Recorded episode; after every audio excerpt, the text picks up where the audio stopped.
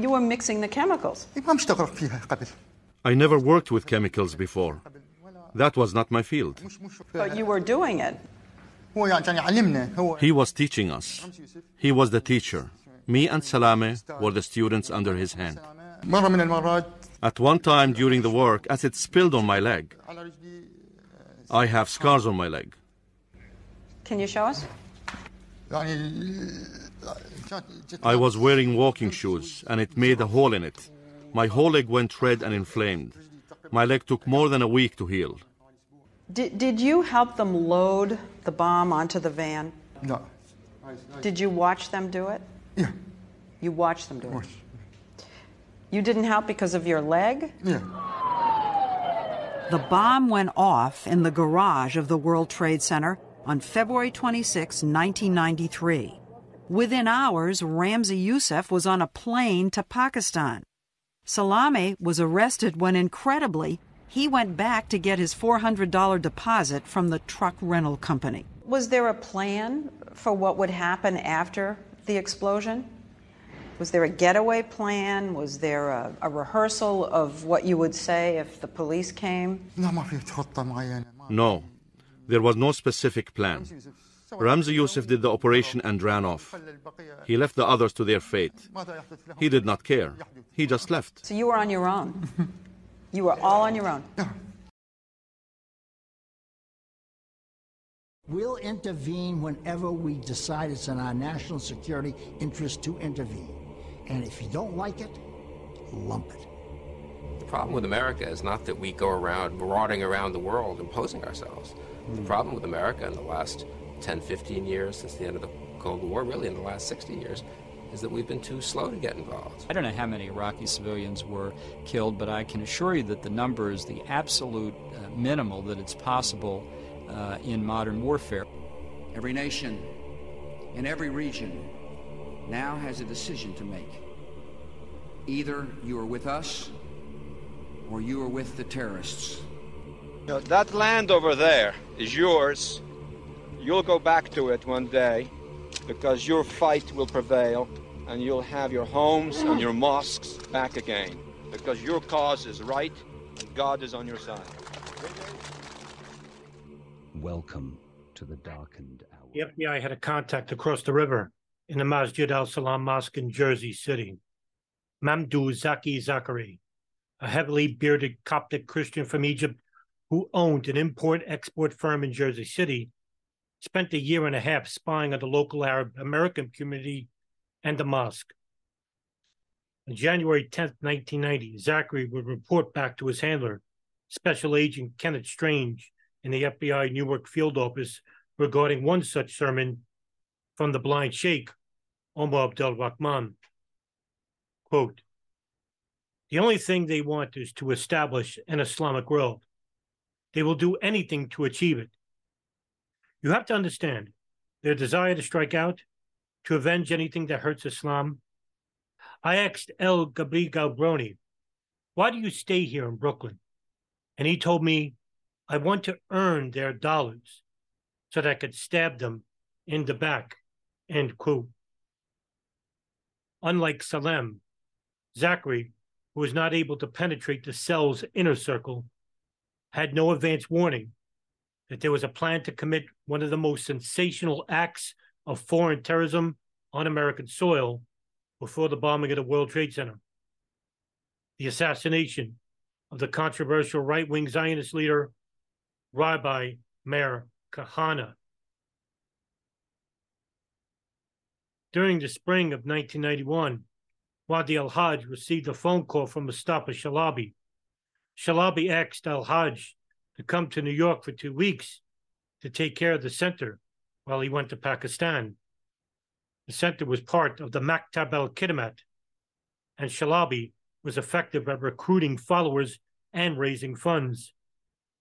He agreed, started making plans to come and take care of business for the MAC offices in Brooklyn. However, all was not well in the city of lights. And so, with that being said, in the winter months of January, February New York City, they are oftentimes brutal, and the massive wind flows off the Hudson River into downtown Manhattan. With the ringing of the new year in 1991, rumors were spreading at the Al Farouk Mosque about its imam, Mustafa Shalabi. Shalabi had been having a growing public dispute with the blind Sheikh Rahman over when the send, send the roughly $1 million the Al Kifah was raising annually. Abdul Rahman wanted some of the money to be used to overthrow the Egyptian government, while Shalabi wanted to send all of it to Afghanistan. The growing resentment for Shalabi even reached the royal members of the mosque to gravitate towards Rahman. But it was from fear and not respect which drew them to him more than anything. Shalabi was not welcome even to his own place of worship. This would bring many problems to Shalabi, and Rahman would continue to preach anti Western sentimentism as well as the overthrow of Mubarak in Egypt. And guess who showed up in public in Jersey City yesterday? That Egyptian sheikh who's the spiritual leader of the guys accused of bombing the World Trade Center. And he warned the U.S. to stop supporting the government of Egyptian President Hosni Mubarak. Mubarak turned Egypt into a police state. He rules with an iron fist, and he is ruling now with an exceptional law. These are the martial laws in Egypt. The Sheikh's followers in Egypt have been linked to terrorist attacks on tourists. Despite harsh words for America, Sheikh Rahman is still here fighting a deportation order for entering our country illegally. February 28, 1991, Shalabi's body was found in his home. He had been shot and stabbed multiple times, and $100,000 was also reported to be stolen. Shalabi is found with two red hairs in his hand, and the FBI soon suspects Mahmoud Abouhalima, who is redheaded for the murder. Abouhalima identified Shalabi's body for the police, falsely claiming to be Shalabi's brother. Shalabi had given up the fight and had already booked a flight to leave the United States when he was killed. He had even told his wife to leave the country before him so that they were safe from the reaches of the murderers, who surely would have killed them too. Abdul Wali Zindani takes over as head of the Al Kifah Refugee Center and apparently will run this office until it closes shortly after the 1993 World Trade Center bombing. He is the nephew of Sheikh Abdul Majid al Zindani, a radical imam in Yemen with ties to Osama bin Laden. Abdul Rahman, also linked to bin Laden, increases his effective control over the Al Kifah Refugee Center and its financing. Jack Cloonan, a former FBI agent at a New York City field office, would later debrief Ali Muhammad. And as Muhammad tells it, it was he who drove Shalabi's wife, Zanib, to the airport and made plans to move her husband back home. Shalabi made the mistake of confiding with his native Egyptian associate in Muhammad, who most likely wanted to avoid an accessory to murder, as he would be the one who told Rahman and others at the Al Farouk Mosque about Shalabi's plans. With Abdullah Azzam and Mustafa Shalabi murdered and out of the way, the Egyptian radical clerics suspecting of killing them both, Omar Abdel Rahman and Dr. Ayman al Zawahiri, take full control over the Maktab al Khidmat in New York and Pakistan and all its finances. All under the watchful gaze of the CIA involved with the funding of the MAC offices under a trickle down effect from an operation called Cyclone. The trial of El Sayed Nosair was starting, with many of the mosque's prominent figures from the Al Farouk and the Masjid al Salam in New Jersey attending small rallies and fundraisers for his defense. It was also rumored that Osama bin Laden himself had added to the defense of the man. Notable radical cleric and notable radical lawyer William Kunstler would be Nosair's primary choice to represent him. The charges were steep, and the prospect to be sentenced to heavy time were noted. Imam Salem would gradually become accepted by the members of the Al Farouk. His close ties to Egypt resonated with Rahman. With Rahman and the mosques in Brooklyn and Jersey City fully encapsulated with the trial, they found almost no reason that Nasser would escape judgment, especially in a country which had strong ties to its mortal enemy, Israel. Their prayers, however, would be answered. Brooklyn, New York, November 1991. Members of the Al Farouk Mosque are raising funds for the defense of El Sayed Nasser. Nasser is about to go on trial for the murder of Rabbi Meir Kahane. Outspoken civil rights attorney William Kunstler is hired to defend Nasser. Eyewitnesses testify they saw Nasser crouched by Kahane holding a gun. But Kunstler convinces the jury that no scientific evidence links Nasser to the shooting. El Sayed Nasser was the young Palestinian so outraged by the poison that Kahane spread and was spreading throughout America and throughout Israel. Thirteen years ago, he moved to Israel, where he now crusades to throw all Arabs out of that country. The Arab is a cancer in our midst. And you don't coexist with a cancer. A cancer you either cut out and throw out, or you die. That he engaged in an act of political assassination, sort of Palestinian rage. I think that that was, that was the narrative that Bill had. Um, but then Nasser insisted he didn't do it. Uh, that in fact he wasn't the gunman. He didn't pull the trigger. They went in with that defense that it carried because nobody could say they saw him. And all the excitement, they saw as usual nothing. And they proved nothing. And that happened. It caused riots all over the world. The trial was bitter. There were several times during the proceedings itself where fights started right in the courtroom between these two sides. We want justice! We want justice! Two Arabs for every Jew. You know, the guy had powder burned supposedly on his hand, and Bill got that guy acquitted. Um, so he was obviously an incredible lawyer, but people were pretty mad at that. You know, very angry about what happened with, with Nasser. The Egyptian is found guilty only of a minor weapons charge. On December 7, 1991, El Sayed was acquitted of killing Mar- Rabbi Meir Kahane, but convicted of firearms offense connected with the shooting of two witnesses during his attempt to flee.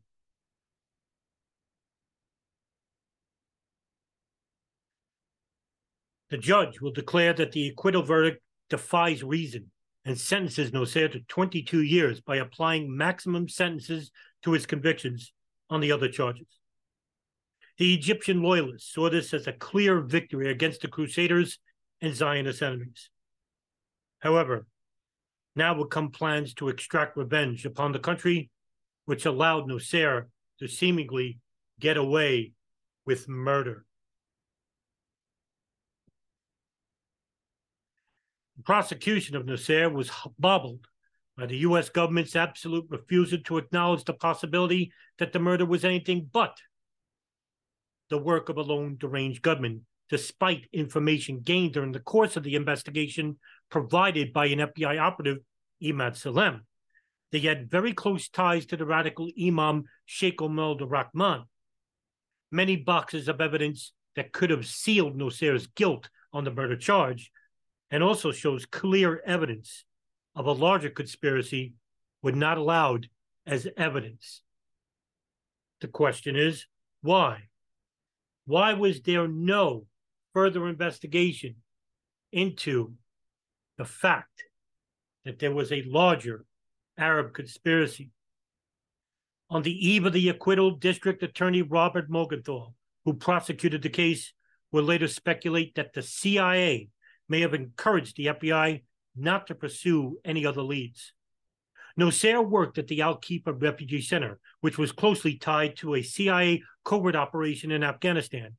It was also heavily rumored that even the blind sheikh himself was heavily involved with the CIA and Pakistan ISI in their efforts to defeat the Soviets in Afghanistan and suddenly became famous for traveling all over the world for five years, recruiting new fighters for the Afghan war, which was why he was given approval for his U.S. visa while on the terrorist watch list. In February of 1992, Louis Napoli and John Anticev had identified El Sayed Nosair as a member of the Gamma Islamiyah, the same group led by the blind Sheikh Omar Abdel Rahman in Egypt, which meant that the New York Police Department lone gunman assessment was dead wrong, and that the FBI, whose files were numerous regarding Nosair, connected these dots years back. This was no single perpetrator. This was a network made up of Arab fundamentalists, which extended beyond the borders of America. Louis Napoli would be quoted as there was a cell structure here, and the other individuals, Abouhalima and Salame, were part of that cell structure. It was obvious that there was a lot more people involved with the Kahane bullshit than the police department said. We felt there was a lot more, and we started to investigate that. The results of the trial were quite illuminating to the FBI and Salem's handler, Nancy Floyd. From Peter Lance's article, quote, Salem, the man who risked his life for America, end quote, in the New York Times, quote, the stunning lone gunman miscalculation and the screw ups over the evidence seized from Nosair's house had left the feds reeling. The FBI retrieved the 40 odd boxes from the 17th precinct and the current U.S. Attorney, Otto Obermaier, pledged to review requests by Jewish leaders that the Justice Department bring a civil rights charge against Nosair in the rabbi's murder. Given the evidence problems, though, any prosecution would be problematic.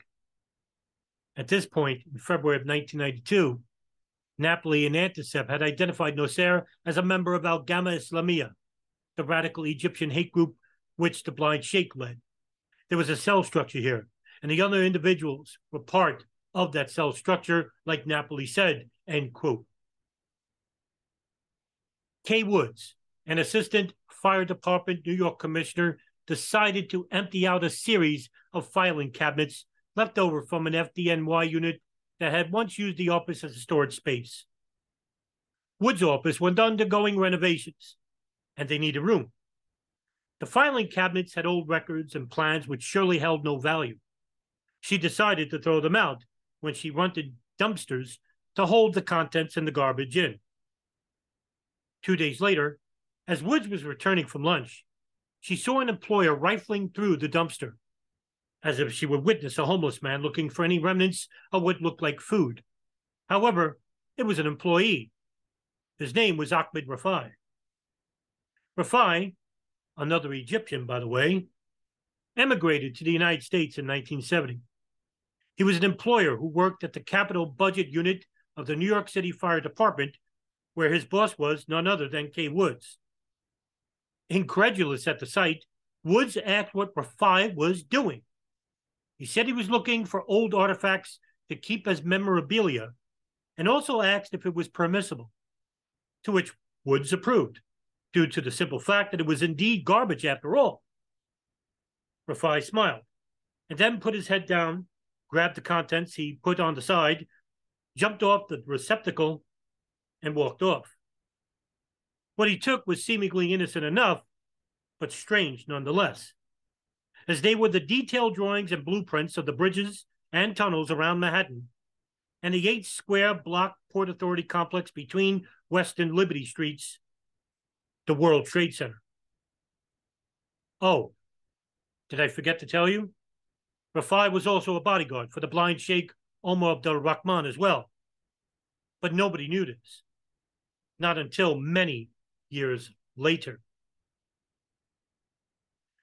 Salem would become Rahman's chauffeur, and by the spring of 1992, driving him to locations such as Oklahoma, Indianapolis, and Detroit. In one instance, the blind sheikh was planning to attend an Islamic conference in Detroit. Salem offered to supply his five passenger Pontiac for the trip. During the course of the ride, Salem played music, but to Rahman, this was haram, forbidden. Salem apologized and played cassette recordings of the Quran. During the ride back, Rahman requested Salem sit next to him. He was interested in Salem's military background. He wanted to know if Salem had any experience with explosives. He responded that he did. Rahman even told Salem if he had a chance to kill the Egyptian president Hosni Mubarak, he should do so. This terrified Salem. Had not only gauged at the power and influence Rahman possessed, which translated to his loyal inner circle, who were obviously willing to even die as a martyr for the radical cleric if requested to do so. But Salem just simply could not wait to tell his superiors, like Louis Napoli and John Anticev, over the blind sheikh's fatwa on Mubarak and his interest regarding explosives. However, neither of the men would make consistent contact with their invaluable informant. This would lead Salem to quietly complain to his original handler, Nancy Floyd, a problem that would later have fatal consequences. One evening, Salem would act as Rahman's personal bodyguard during a sermon at the Masjid al Salam in Jersey City, New Jersey. During his talk, Rahman drew a fiery dictum, which caused Salem to become quite afraid. He ran to a public telephone and tried to reach Detective Napoli, but once again, he failed to answer this persistent call. Salem called Floyd next, and as always, Floyd was working a case late at her desk when she answered the phone. Salem exclaimed, This man is rabid. He went on to say that Rahman and the participants are planning something big. Floyd wasn't ready for what she heard next. Salem had recorded part of the sermon, in which he held the cassette recorder close to the phone's receiver and hit the play button. The voice was Rahman, with Salem translating from the Arabic. Rahman said, quote, hit hard and kill the enemies of God in every spot, to rid of it the descendants of apes and pigs, fed at the tables of Zionism, communism, and imperialism, end quote. Floyd asked Salem what he thought they would be planning. Although Salem was a bodyguard to Rahman, he was not involved in the planning circles just yet. He said that Ibrahim El Gabroni had invited him to his house for dinner while turning up the TV, thinking maybe the FBI was bugging him. El Gabroni would ask Salem, Can you build big bombs? Salem responded, Yes, I can. Gabroni asked, When can you give them? And Salem responded, What do you need to build big bombs? Because the 12 bombs are not really making me happy. El Gabroni wanted something big, very big. Salem responded, I need a detonator. And then El Gabroni gave him some diamonds. And also, he gave him other plans and demands. So they switched gears from 12 small pipe bombs into a big, massive bomb similar to the Oklahoma City bombing of the federal building.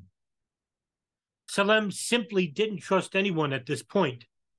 Not Rahman, not Nosair, and not even Napoli or Anticev. Thinking that the diamonds and other cash would be to keep Salem's silence from getting out. Salem would then drive Rahman to Attica State Prison, located just a few miles east of Buffalo, New York. However, in July of 1992, Nosair called on Salem to personally meet him. He had important messages just for him. When he reached the visiting room, Salem noticed it had a plexiglass partition with phones between the prisoner and the visitor. Nosair met Salem with a nod and a smirk. Salem picked up the phone. Nosair followed suit. According to Salem, who later testified in the trial of Omar Abdel for the landmarks bombing plot, Nosair had mentioned that there was an Iranian agreement with the United States to trade hostages and that he wanted to contact the proper authorities and be switched with an American hostage in Iran. If that didn't work, he was to contact his cousin, Ibrahim El Gabroni, and start building bombs to use on Jewish neighborhoods and those who jailed him, including Manhattan Supreme Judge Alvin Schlesinger, who presided over Nosair's 1991 trial for the murder of Rabbi Kahane and the New York State Assemblyman attempted murder of Dov Hikind. Also, Nosair wanted to bomb 12 areas of the city, landmarks and office buildings, bridges, and whatever they could to maximize fear and carnage. Salem could not believe what he was hearing. After the drive back, El Gabroni pressured Salem about building the small bombs needed for this operation in bombing New York City plots, Jewish neighborhoods, and other things. Salem would report back to El Gabroni from time to time, saying to him, I bought the fuse, I bought the timer, and got the M80s. Salem would report all this to the FBI, who gave Salem the items needed, but some were defective. Salem said El Gabroni was very unhappy with the timers and told him that a remote would be better since it could control switch from a distance. From Christopher King's a UPI news article dated March 15, 1995, quote, Salem also testified about another conversation he had about bombs with one of the other defendants in the case, Clement Rodney Hampton-El, which took place at the Abu Bakr Mosque in Brooklyn. Hampton-El was known as Dr. Rashid, is accused of supplying technical expertise, firearms, and explosives to the group. I have a timer. We're looking for some more things to complete this project, Salem told Hampton-El. According to Salem, Hampton-El told him, Don't jeopardize yourself when we can get ready made bombs. It's available from $800 to 1,000 apiece. On the subject of firearms, Salem said he was told by the defendant, I am out of pistols for the time being. But Hampton-El did mention he had rifles and Uzi machine guns. End quote. Carson Dunbar, an ex New York Jersey state trooper who had just become the head of the Joint Terrorism Task Force out of New York City, didn't find Nancy Floyd's confidential source, Emad Salem, too valuable for the FBI. Salem didn't want to wear a wire, nor did he want to testify. And Dunbar didn't like the fact that Floyd held Salem too close to share with the FBI as well. Rumors spread. Even the city's publishers, such as the New York Post, who saw fit to charge Floyd as having an intimate relationship with Salem. These charges would go unfounded, of course. The pressure was on both of them. And in an article written by Peter Lance, dated September 1st, 2010, entitled First Blood, Dunbar had much to say about the Salem relationship with the FBI. Quote, Despite risking his life for the FBI for months and furnishing invaluable intel, Salem was mistrusted by Dunbar, who insisted that he wear a wire. Given that he was sleeping on the floors of the mosques and could easily have his cover blown if taping equipment was discovered, Salem was forced to remove himself from Abdel Rahman's cell. Years later, when I interviewed him, Dunbar insisted that Salem was a prolific liar and an informant who was out of control. But Corrigan underscored the significance of Salem's removal from the cell. The withdrawal of Emad really hurt us a lot, Corrigan told me in an interview with him for Triple Cross. It was also a move that left the nest of vipers around Abdel Rahman without a bomb maker, end quote. Salam and Ali Shinawi agreed to find a warehouse where they can build the bombs. Salam tells all of this to his FBI handlers, Louis Napoli and John Anticev. But their boss, Carson Dunbar, insists that Salem has to wear a wire so they can record conversations in order to get the evidence to make a convincing court case against the plotters. But Salem, who is only being paid $500 a week to inform for the FBI, refuses to wear a wire, saying it's far too dangerous for him and his family in Egypt. A heated exchange immediately started between Salem and Dunbar, with the latter telling Salem to get the hell out of his office. The FBI had been able to corroborate much of Salem's information through their own surveillance, such as the monitoring of El Sayed Nosair's phone calls from prison. But even though Salem is easily the FBI's best source of information on Abdul Rahman's group, the FBI terminates Salem in early July of 1991 as a confidential top source.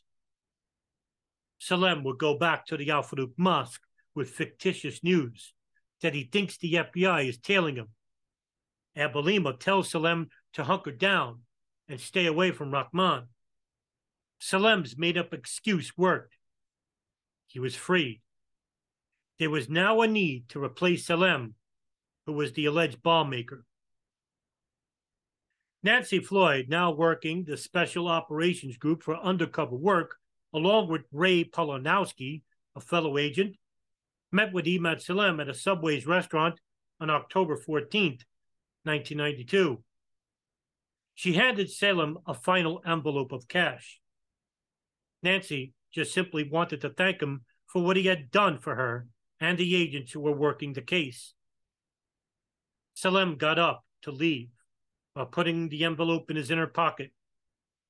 But Salem stopped in his tracks just before he got out the door and turned around and had one final warning for Floyd and Palmowski. Don't call me when the bombs go off. A call was made from the Al Farouk Mosque to Pakistan. The caller needed to find someone with bomb making skills. Next thing you know, Ramzi Yousef was on a flight to New York City, along with his associate, Ahmed Ajaj. So, who would fill the big shoes Salem wore in regards to monitoring people like Abouhalima, Salame, or Gabrowny? Well, John Anticev and Louis Napoli, of course. So, why didn't they pull off phone taps on Rahman, Abouhalima, or the others? Well, according to Frank Gonzalez, a 21 year vet of the U.S. Postal Inspection Service, absolutely nothing at all. Quote, could they have followed these guys? Absolutely. The FBI unit in charge of domestic terrorism could have proceeded the same way they conduct an organized crime investigation, such as you ID the main players, find out through surveillance who their associates are, and you go out and find them. On the basis of Emad Salem's word alone, they could have gotten Title III warrants for pen registers and traps to trace their phone calls. They could have then verified their addresses and sat on them, then followed people like Abouhalima to see where he went. End quote. As for the excuse John Anticev would later give, that you simply just couldn't monitor someone 24 hours a day. Well, in the case of the FBI, yes, you could, especially in 1993 when James Kallstrom, the special agent in charge who had built his legendary reputation in the Bureau by setting up the FBI Special Operations Group and was fully capable of doing so. The FBI simply didn't give the attention Arab fundamentalism should have gotten as opposed to the Italian crime syndicate or La Cosa Nostra have been given. Throughout the mid 1980s, a series of reports described the vulnerability of the World Trade Center to a future terrorist attack. Now, because of the increased risk of terrorism against the United States due to the U.S. military invasion of Iraq in the first Gulf War on August 2nd, 1990, the New York Port Authority hires private security company Burns and Roe Securacom to prepare a further report and tells them that the World Trade Center is indeed a terrorist target. Unlike previous investigations, Burns and Roe Securacom finds that the center's shopping and pedestrian areas, rather than the underground parking garage, are the most likely targets. Rick Rescorla and Dan's Hill report would be shaded in favor of the Burns and Rose Securacom report. The New York Port Authority seeks a second opinion on the OSP's recommendations back in 1985. At a cost of approximately $100,000, it hired the Science Applications International Corporation, also known as the SAIC, to review the general security of the World Trade Center. The SAIC states in its report that the attractiveness of the World Trade Center's public areas to terrorists is very high. Like the OSP, SAIC pays particular attention to the underground levels of the center and describes a possible attack scenario. Shortly after, Peter Goldmark, who founded, was the executive director of the Port Authority, resigned from his post on September 27, 1984. Three years later, the New York Port Authority's Office of Special Planning, the OSP, is closed down. The reasons for the closure are unknown. On August 31st, 1992, Ramzi Yousef and Ajaj would leave the country of Pakistan using the services of a local Pakistan travel agent. This travel agent indeed made sure that both men and their passports, which were faulty, got through. They would board Pakistan International Airlines Flight 703 to Karachi and then on to John F. Kennedy Airport in New York City. They would land inside the United States, landing at JFK Airport on September 1st. Ajaj and Yousef together had five passports and numerous documents supporting their aliases a Saudi passport showing signs of alteration, and an Iraqi passport bought from a Pakistani official, a photo substituted Swedish passport, a photo substituted British passport, a Jordanian passport, identification cards, bank records, education records, and medical records.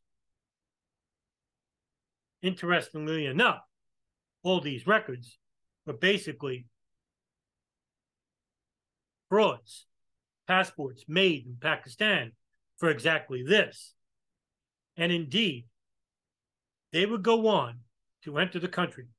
And while awaiting at JFK's secondary immigration inspection, Ahmed Ajaj would produce a crudely made passport in which he would state that he was Swedish. The passport was indeed legitimate, belonging to a Swedish citizen who attended a training camp in Pakistan and surrendered his identity cards to those who ran the camp. But Ajaj had simply used paste to plaster his own photograph over the legitimate owner. The inspectors noticed it right away and held the judge along with his belongings.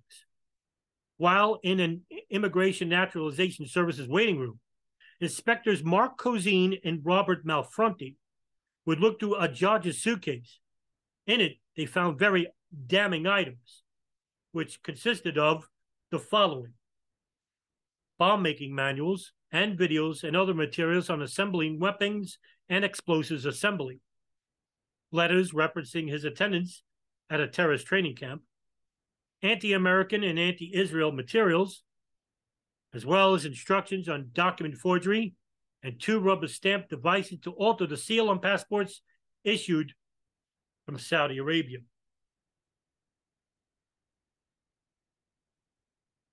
Including one of the manuals was a very interesting document which was written in 1982. It had the title Al Qaeda, the base which would mean that seven years prior to the group's formation, it was used in a context many years before it was even acknowledged as a group. INS immediately called the FBI's Terrorism Task Force and the Alcohol, Tobacco, and Firearms Unit. Both agencies declined to get involved in this incident. Ajaj would be held at a detention center pending his situation in New York courts on what to do with the man. I think it was obvious that they should investigate exactly where he would come from, who he was with, and what training camps he was basically training in. However, Yousef saw what was happening with the judge and produces an Iraqi passport bearing a visa issued by the Pakistani embassy in Baghdad before an INS officer. Yousef immediately requests for political asylum. He would be held and questioned by INS for three days. The INS officer who inspected Yousef upon arrival requested that he not enter the country, but due to the overcrowding in the detention cells, he was given a future date for court regarding the situation. To Yousef's surprise, he was free. And although he had little to no money, he managed conveniently to pick up a taxi ride into New Jersey by a Pakistani taxi driver who showed pity to Yousef's plight. The ride was free of charge. Yousef would arrive at the Al Farouk Mosque in Brooklyn a short while later. He would sleep in its makeshift rooms on a cot. How convenient. Beginning in November of 1992, Egyptian intelligence repeatedly warns the United States that Sheikh Omar al-Rahman, principal mosques in the U.S., the Al Salam and Al Farouk mosques in Brooklyn, are hotbeds of terrorist activity, and that the and that Abdul Rahman is plotting a new round of terrorist attacks in Egypt. One Egyptian official would later say, quote, there were many, many contacts between Cairo and Washington, end quote. Yet no action is taken, and the FBI does not conduct independent investigations into Rahman. Egyptian President Hosni Mubarak would make a remarkable statement to Egyptian press that Omar Abdul Rahman was indeed a CIA asset while in Afghanistan. According to the Washington Post, dated May 29, 1993, it would elaborate further. Quote, the Sheikh had been a CIA agent since his days in Afghanistan. He still earns a salary. Mubarak told newspaper editors, columnists, and intellectuals at a meeting in Cairo on Wednesday. The visa he got was not issued by mistake. It was because of the services he did. The U.S. version is that the embassy in Sudan that issued the Sheikh's visa did not notice the blind cleric's name on a list of undesirables, although it was told eight days earlier by the U.S. Embassy in Cairo that he was visiting and should be watched. Mubarak was quoted as saying that the case has also led to a dispute in the United States between the FBI and the CIA. The FBI responsible for domestic security wants Abdul Rahman out of the country well, the CIA wants him to stay. Mubarak was quoted as saying, Mubarak's spokesman could not be contacted for comment today, the eve of a major Muslim holiday. End quote. On November 3rd, 1992, a wire transfer from MoneyGram came through to Mohammed A. Salame from a Qatar account belonging to Khalid Sheikh Mohammed. This was the only instance showing Khalid Sheikh Mohammed involved in the planning stages of the operation masterminded by Yousef and Ahmed Ajaj. The FBI would not catch on to the absolute importance of this until days after the bombing. While also in Pakistan, Khalid Sheikh Mohammed would receive a master's degree in Islamic culture and history through correspondence classes from Punjab University. Knowledge would come at a cost, however. Meanwhile, Osama bin Laden was held under house arrest by Saudi authorities from the General Intelligence Directorate for fear of reprisals from his Arab Mujahideen, who the kingdom had turned down his offer of sending the Afghan Arabs to fight against Saddam Hussein's Ba'athist army after the invasion of Kuwait. Hassan al Turabi, leader of the National Islamic Front, an Islamist political organization based in Sudan, sends a delegation and a letter to bin Laden, inviting him to collaborate and move to Sudan. Bin Laden agrees to the offer, but moves slowly. The invitation is quite enticing. Bin Laden would have to agree with the invitation. Why? He can build his base of operations there. And because of this, Osama bin Laden could basically open up attacks on the very country that he would wage war on, especially against countries that basically did not believe in his version of Wahhabi Islam. أعتقد أن أمريكا أضعف بكثير من روسيا ومما بلغنا من أخبار إخواننا الذين جاهدوا في الصومال وجدوا العجب العجاب من ضعف الجند الأمريكي ومن هزالة الجند الأمريكي ومن جبن الجند الأمريكي. ما قتل منهم إلا ثمانون. فروا في ليل أظلم لا يلوون على شيء بعد ضجيج ملأ الدنيا عن النظام العالمي.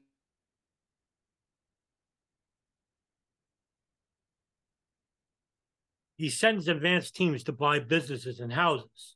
He also visited Sudan himself to establish a relationship with al Turabi and the president, Omar al Bashir. Gradually, about 1,000 bin Laden supporters moved to the Sudan from Afghanistan.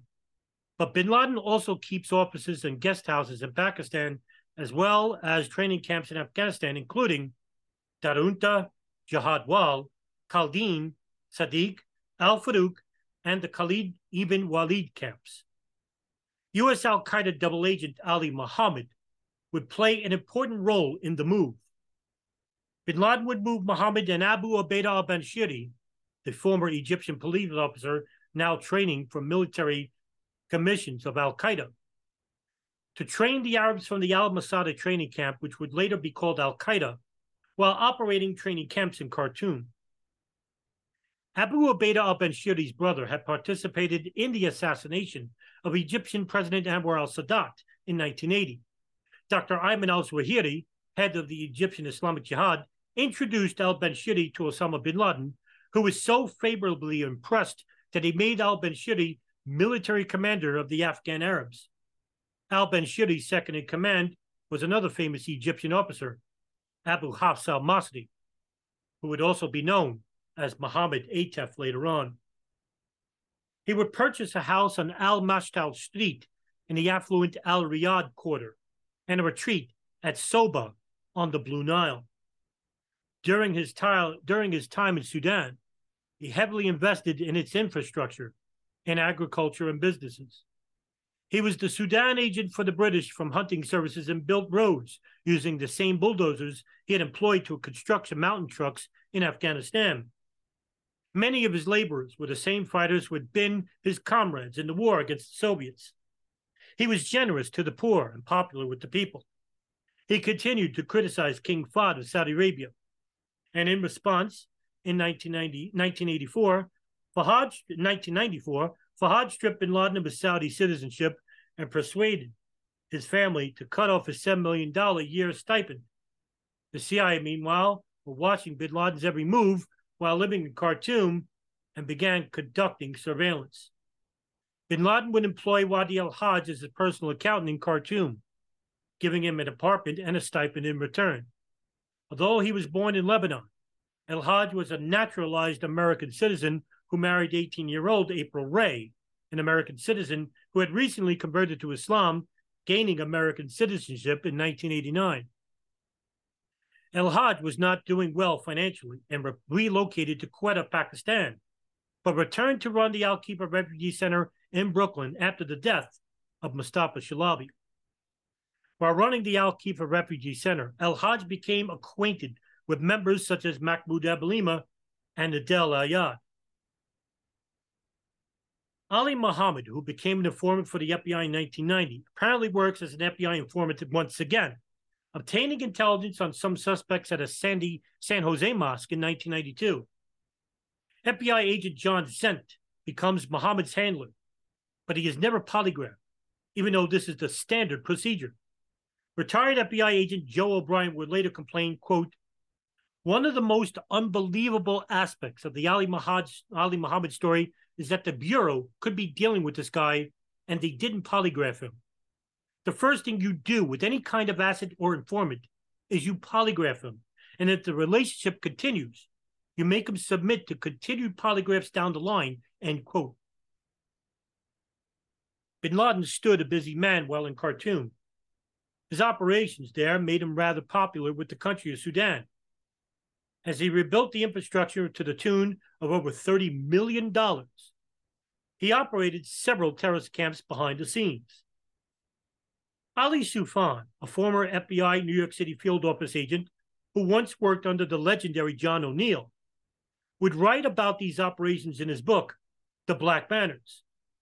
According to Chapter 2, Osama Air, quote, in late 1992, once the basic network was set up, bin Laden and other Al Qaeda leaders plotted where they would, might begin striking U.S. targets.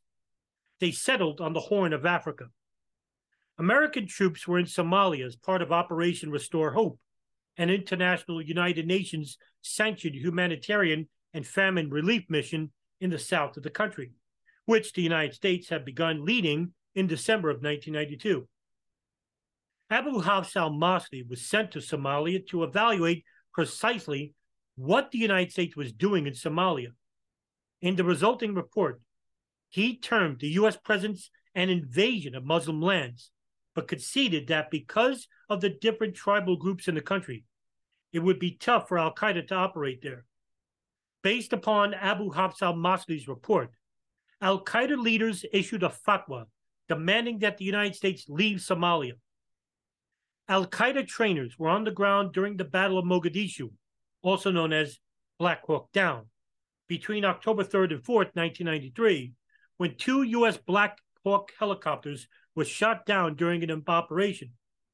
After a chaotic rescue mission, and after 18 Americans and more than 1,000 Somali fighters were killed, the world saw the lifeless bodies of American soldiers being dragged through the streets, and President Clinton soon afterward ordered U.S. troops to withdraw from Somalia. Bin Laden celebrated the withdrawal as a major victory and often told his followers that this episode showed how America was weak and how Al Qaeda could beat the superpower by inflicting pain. End quote. Again, from Ali Soufan's Black Banners in Chapter 2, Osama Air, Wadi al Hajj stood working on trying to get bin Laden an airplane from a person living in Texas who is quite familiar with al Hajj, Essam al Ridi. Quote, so what can I do for Abu Abdallah, also known as Osama bin Laden? Rafidi continued, referring to bin Laden by his alias. Abdallah is the name of bin Laden's eldest son, and referred to him that this was an expression of respect, as it's considered a great honor in the Muslim world to have a son. He wants you to buy an airplane for him, El Hajj explained. He explained that bin Laden had asked for the plane he delivered to Khartoum International Airport, end quote. Meanwhile, Ramzi Yousef began assembling a team that would assist him in making a bomb that would be used on the World Trade Center North Tower. This would only be known between Yousef and Abdul Rahman. The following quote is from the book Toxic Terror Assessing Terrorist Use of Chemical and Biological Weapons by Jonathan B. Tucker in Chapter 11 The World Trade Center Bombers by John V. Parachini. Quote, the only evidence suggesting that the Twin Towers were selected for the symbolic value comes from a notebook of Rabbi Meir Kahane's assassin, El Sayed Nosair. In his papers, he argued for the need to demoralize the enemies of Allah by destroying and blowing up the pillars of their civilization and blowing up the tourist attractions they are so proud of and the high rise buildings they are also so proud of. Obviously, the World Trade Center comes to mind as one of the tourist attractions and high buildings in New York City. But the same would apply to the Empire State Building or the Chrysler Building. End quote.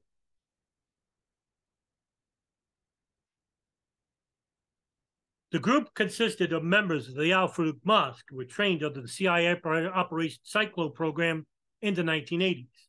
People such as Mohammed A. Salame, Mahmoud Abouhalima, Nidal Ayad, Iyad Ismoil, Abdul Rahman Yassin, and Ahmed Ajaj.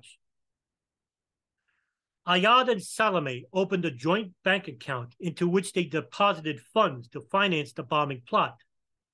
Some of that money was later used by Salame to rent a storage shed in Jersey City, New Jersey, where the conspirators stored chemicals for making explosives. Yousef also drew on that account to pay for materials described in Ahmed Ajaj's manuals as ingredients for bomb making. Yousef would continue to remain in contact with Ajaj even though he was incarcerated. Ajaj never contacted Yousef directly. Calls were patched through Big Five hamburgers in Dallas from associates Ajaj knew. As Ajaj once had residency in Houston, working as a pizza delivery driver while he was living inside the United States, after he was released from prison by Israeli authorities, of course. When talking about anything relating to explosives, they used the code word chocolates. They both learned about masking words while talking on the phone at their time at the Sada training camp, to which Yousef and Ajaj had initially met. According to Terry McDermott's fantastic book, The Hunt for KSM Inside the Pursuit and Takedown of the Real 9 11 Mastermind, Khalid Sheikh Mohammed. Ramzi Yousef and his associate from Pakistan, Abdul Hakim Murad, the plan was still in operation on which weapons or volatile chemicals to use. Quote, Basit finally settled on Murad's suggestion. He had several different ideas of what sort of bomb he could build. He toyed with the idea of building a device that contained cyanide. The idea being that the release of the deadly gas into the World Trade Center's ventilation system would nearly kill all of its occupants. This design proved too devastating and expensive, so he settled on the cheapest sort of bomb he knew how to build an ordinary fertilizer bomb made with urea nitrate. He built several small prototypes and drove out to New York, New Jersey countryside to blow them up. Making chocolate was how he described the process to Murad. Abdul Basit, also known as Ramzi Yousef, intended the bomb to topple the North Tower into the South Tower, somehow bringing both of them to the ground. End quote.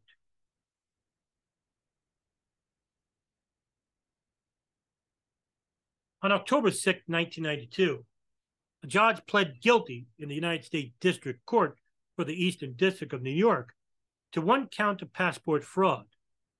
And in an act of sheer ludicrous bewilderment, a judge in the U.S. District Court for the Eastern District of New York on December 11, 1992, ruled that the government had to return all of Ahmed Ajaj's belongings seized at JFK, including his bomb manuals. Yousef asked the judge that the manuals be sent to him at Pamrapo Avenue apartment, the apartment he was staying in at the time being. this would basically shock many people. And what would happen in the future would have devastating consequences. The problem was that Yousef and Abdul Hakim Murad were also planning something very big. And later on, when they were captured, much of the news media would become perplexed as to how an operation such as the Bojinka plot, would go undiscovered by the FBI. Weeks before allegedly masterminding the World Trade Center explosion, Ramzi Yousef had planned his own escape. He had a new identity, a new passport, and a plane ticket out of town. For nearly two years, he eluded the FBI, traveling first from New York to Pakistan, then Iran, with reported sightings in Baluchistan, Afghanistan, the Bekaa Valley, then Manila. He was there when the Pope visited last month, and Philippine police came within minutes of arresting him when they discovered a Yousef-led plot to place explosives on up to five U.S.-flagged aircraft operating in the Far East. Bombs are Yousef's specialty, terrorist experts say. He is a trained terrorist, trained above trained above all in explosives, which he knows a great deal about. Born in Kuwait, he's fluent in three languages and teased his pursuers by frequently changing identities and appearance. The manhunt became so intense, the FBI and State Department flooded the Middle East with thousands of these matchbooks written in Arabic offering a $2 million reward for Yousef's arrest.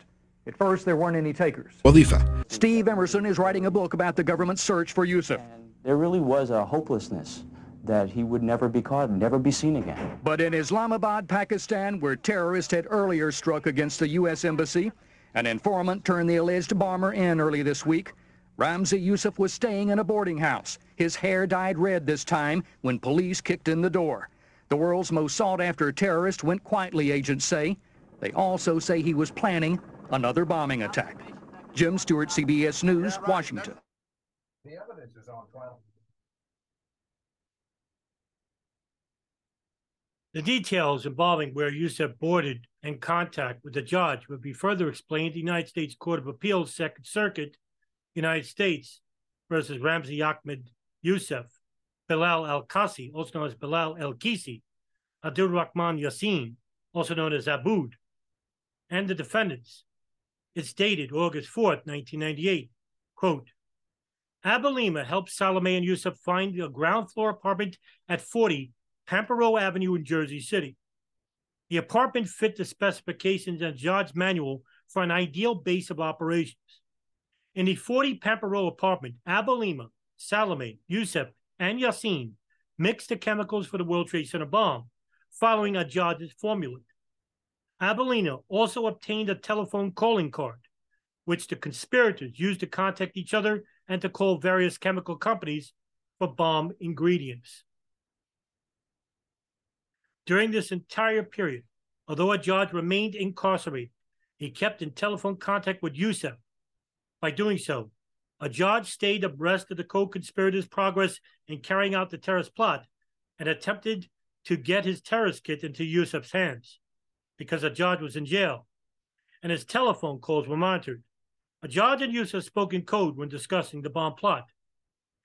I have numerous relatives in Palestine, Yousef said in an interview after his capture. If terrorism means to regain my land to fight whoever attacks me with my kinsmen, then I have no objection to being called a terrorist. I believe Palestinians are entitled to strike U.S. targets because the United States finances crimes committed in Palestine. This money is taken from taxes paid by Americans. This makes the American people responsible for all the crimes in which the Palestinian people are subjected to. It is no excuse that the American people do not know where their federal tax money goes, end quote. Mohammed A. Salame entered the United States on a six month tourist visa in 1988 and never reapplied when it expired. He was born in the West Bank in 1967 and immigrated to New Jersey. Salame owned a 1978 Chevy Nova, which was used to ferry the nitric acid and urea used to construct the bomb that Yousef ordered. Incidentally, Salame was quite a poor driver so poor that on January 24, 1993, he jumped a curb and tore the undercarriage from his car, injuring himself and Ramzi Yousef. He was checked out of Rahway Hospital the following day and went to the garage to clean his car while Yousef remained in the hospital for four more days. On December 30th, 1992, Mohammed Salame appeared at a space station, a storage warehouse in Jersey City, using the name Kamal Ibrahim.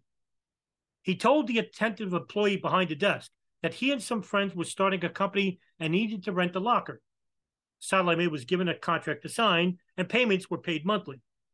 Almost immediately, Yousef was assisted by Iraqi bomb maker Abdul Rahman Yassin, who helped assemble the bomb. Yousef would begin to order the ingredients, such as the urea nitrate main charge with aluminum, magnesium, and ferric oxide. They would be stored at a space station locker. This is where all the bomb making would be held in this locker in Jersey City. And it would show that the co conspirators were all involved in the bomb making plot. What they didn't know was that what target the bomb would be used. According to an article by the Federation of American Scientists dated January 12, 2009. The bombs charged used nitroglycerin, ammonium nitrate dynamite, smokeless powder, and a fuse as booster explosives. Three tanks of bottled hydrogen were also placed in a circular configuration around the main charge to enhance the fireball and afterburn of the solid medical particles. Yousef wanted to build the bomb in similar fashion to the bomb characteristics of the 1983 Beirut barracks bombing. The details of the bomb were laid out in full in the Senate Judiciary Committee Subcommittee on Technology, Terrorism, and Government Information hearing held on February 24th, 1998.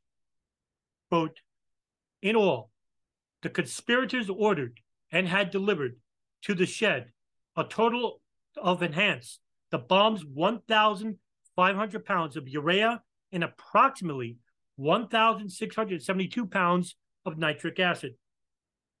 They used 1,200 pounds of urea and almost all of the nitric acid to make the World Trade Center bomb. In December of 1992, when the conspirators were acquiring, were acquiring urea and nitric acid for the bomb's main charge of urea nitrate and looking for chemicals to make boosters and detonators in the Mariner specified in Ajaj's manual, Yousef began to reach out for Ajaj. Beginning on December 4th, 1992, a few days after Yousef ordered the first shipment from City Chemical, Yousef placed a series of calls to Ajaj's lawyer in New York and to Ajaj's friend in Texas. On December 29, 1992, after Salame and Yousef had spent two days calling a myriad of chemical companies looking for chemicals to make boosters, Yousef once again reached out for Ajaj. The day after Salame obtained the Ryder van to house the bomb, Ayad contacted AGL, AGL Welding and ordered three tanks of standard hydrogen to enhance the power of the bomb.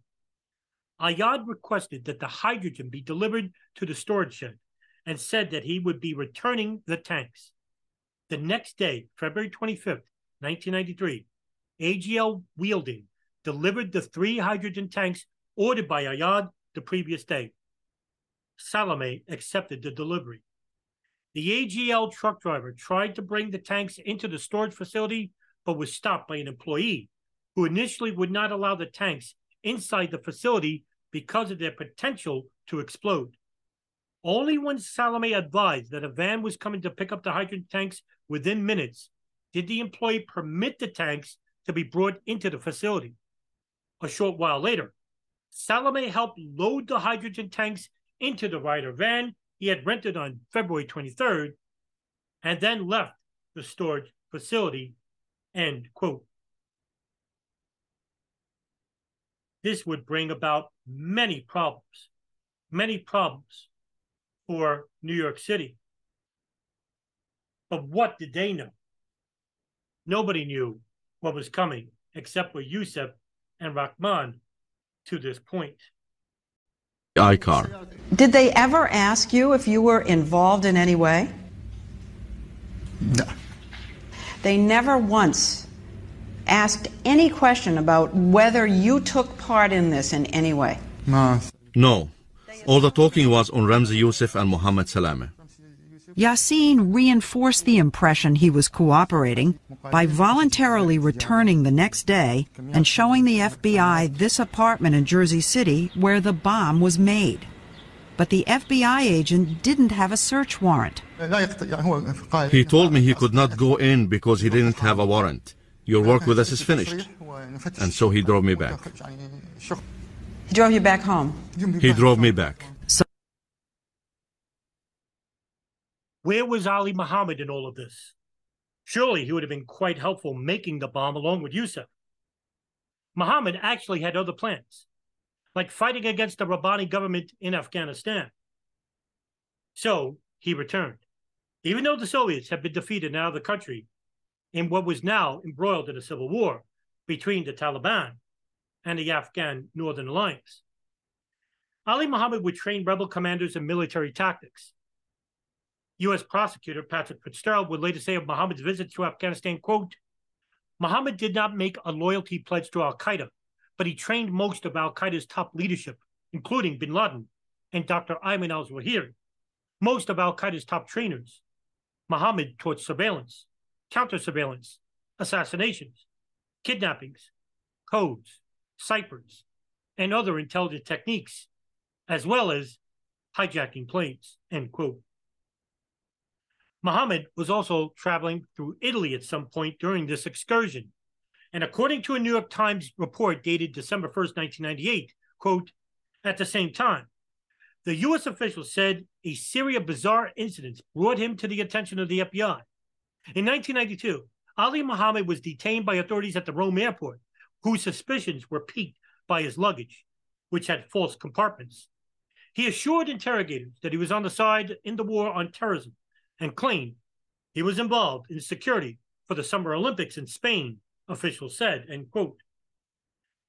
Muhammad would regularly return to Afghanistan in years to come as part of at least 58 trips overseas, leaving from the United States. And in a Wall Street Journal article dated November 26, 2001, Nabil Sharif, a university professor and former Egyptian intelligence officer, had this to say about the CIA handling of Ali Muhammad. Quote, for five years, he was moving back and forth between the United States and Afghanistan. It's impossible the CIA thought he was going there to serve as a tourist. If the CIA hadn't caught on to him, it should be dissolved and its budget used for something worthwhile, end quote. Those involved with Yousef knew him by an alias Rashid. However, when purchasing items from Yousef, he used the alias Kamal Ibrahim and paid $3,615 in cash for a thousand pounds of urea from City Chemical in Jersey City. The chemicals were delivered to Kamal and Company at the storage locker, along with 105 gallons of nitric acid and 60 gallons of sulfuric acid. Yousef specified that the nitrogen content of the urea crystals be high, 46.6%. The sulfuric acid had to be at least 93% pure. According to Frederick Whitehurst, the FBI's lab whistleblower testifying at the World Trade Center bombing trial on August 14, 1995, quote, according to testimony in the bomb trial, only once before the 1993 attack had the FBI recorded a bomb that used urea nitrate. Moreover, Whitehurst was strongly critical of the procedures used to determine that the bomb contained urea nitrate. According to his testimony, he reiterated that he ur- urinated in a vial, dried the urine, and gave a sample of it to the analysis to the analysts, who still concluded that the substance handed to them was urea nitrate. He concluded that there was no scientific basis for the government's public claim that a urea nitrate bomb had been the source of the explosion when he refused to recant or to doctor his reports to support the urea nitrate bomb theory, the FBI used an unqualified lab technician to testify that the so called urea nitrate found at the scene was consistent with the urea nitrate bomb. End quote. Salame would use his terrible driving skills chauffeuring around a woman named Josie Hadass, who also lived at 34 Kensington Avenue apartment 4 in Jersey City, New Jersey. Salame talked to her and taking her to stores, helping her around the neighborhood. Not much is known who Josie Hadass actually was. Nevertheless, Salame seemed to be dependent upon for all the wrong reasons. Hadass was also Salame's landlord and gave Salame jobs to do on the side to help pay for the rent. The Israeli woman had also rented the apartment just before Christmas Day in 1992, and she had, al- she had allowed Salame to live there while she collected his month's rent. How did this relationship start? Quite strange. It was during his or her occupancy of this apartment that the chemicals and bomb components were supposedly stored there. By mid February of 1993, Nidal Ayad wanted to do a reconnaissance mission on the target he was told by Ramzi Yousef, the North Tower the World Trade Center. Ayad drove with Mohammed A. Salame as his passenger. He left the car in the Twin Towers garage and sketched the floor plan. Noticing that the Port Authority vans that serviced the World Trade Center were yellow, Ayad was a key figure in the creation of the urea nitrate device. He also suspected that they used a yellow Ryder van, which would mimic that of the yellow trucks served by the Port Authority. He used his position as an engineer at Allied Signal, a large New Jersey chemical company, to order necessary chemical ingredients for bomb making and to order hydrogen tanks from LG, ALG Welding Company that would enhance the bomb's destructive force. Nidal Ayad was born in 1968 in Kuwait to Palestinian parents after they had fled Palestine due to the Six Day War. He moved to the United States in 1965 and began studies in chemical and biochemical engineering at Rutgers in 1985 and became a naturalized U.S. citizen in 1981, 1991. He also worked at Allied Signal, an engineering company where he received well pay. What drove Ayad to participate in this act of sheer madness, seeing he was the most educated of all the participants? In Peter Lance's book, A Thousand Years for Revenge, had the FBI properly monitored the Al Farouk cell, the operations would have been watched by the FBI and the New York Joint Terrorism Task Force, and the members duly arrested after warrants were given by a presiding judge. It was just that simple. As the book cites, quote, Yousef also made regular trips to locker 4334 at the space station where the chemicals were stored, and the telephonic trail he left was riddled with clues. He was repeatedly seen by witnesses using a payphone outside the Pamrapo Avenue apartment 10. He made more than $18,000 worth of phone calls from the bomb factory to contacts in the Middle East, Pakistan, Turkey, and Yugoslavia.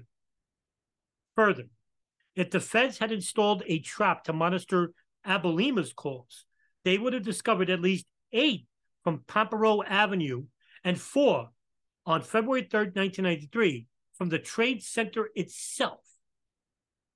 Ramzi Yousef was a bold during this period, and he even allowed himself to be captured by an ATM camera withdrawing funds from a phone call using another person's phone card.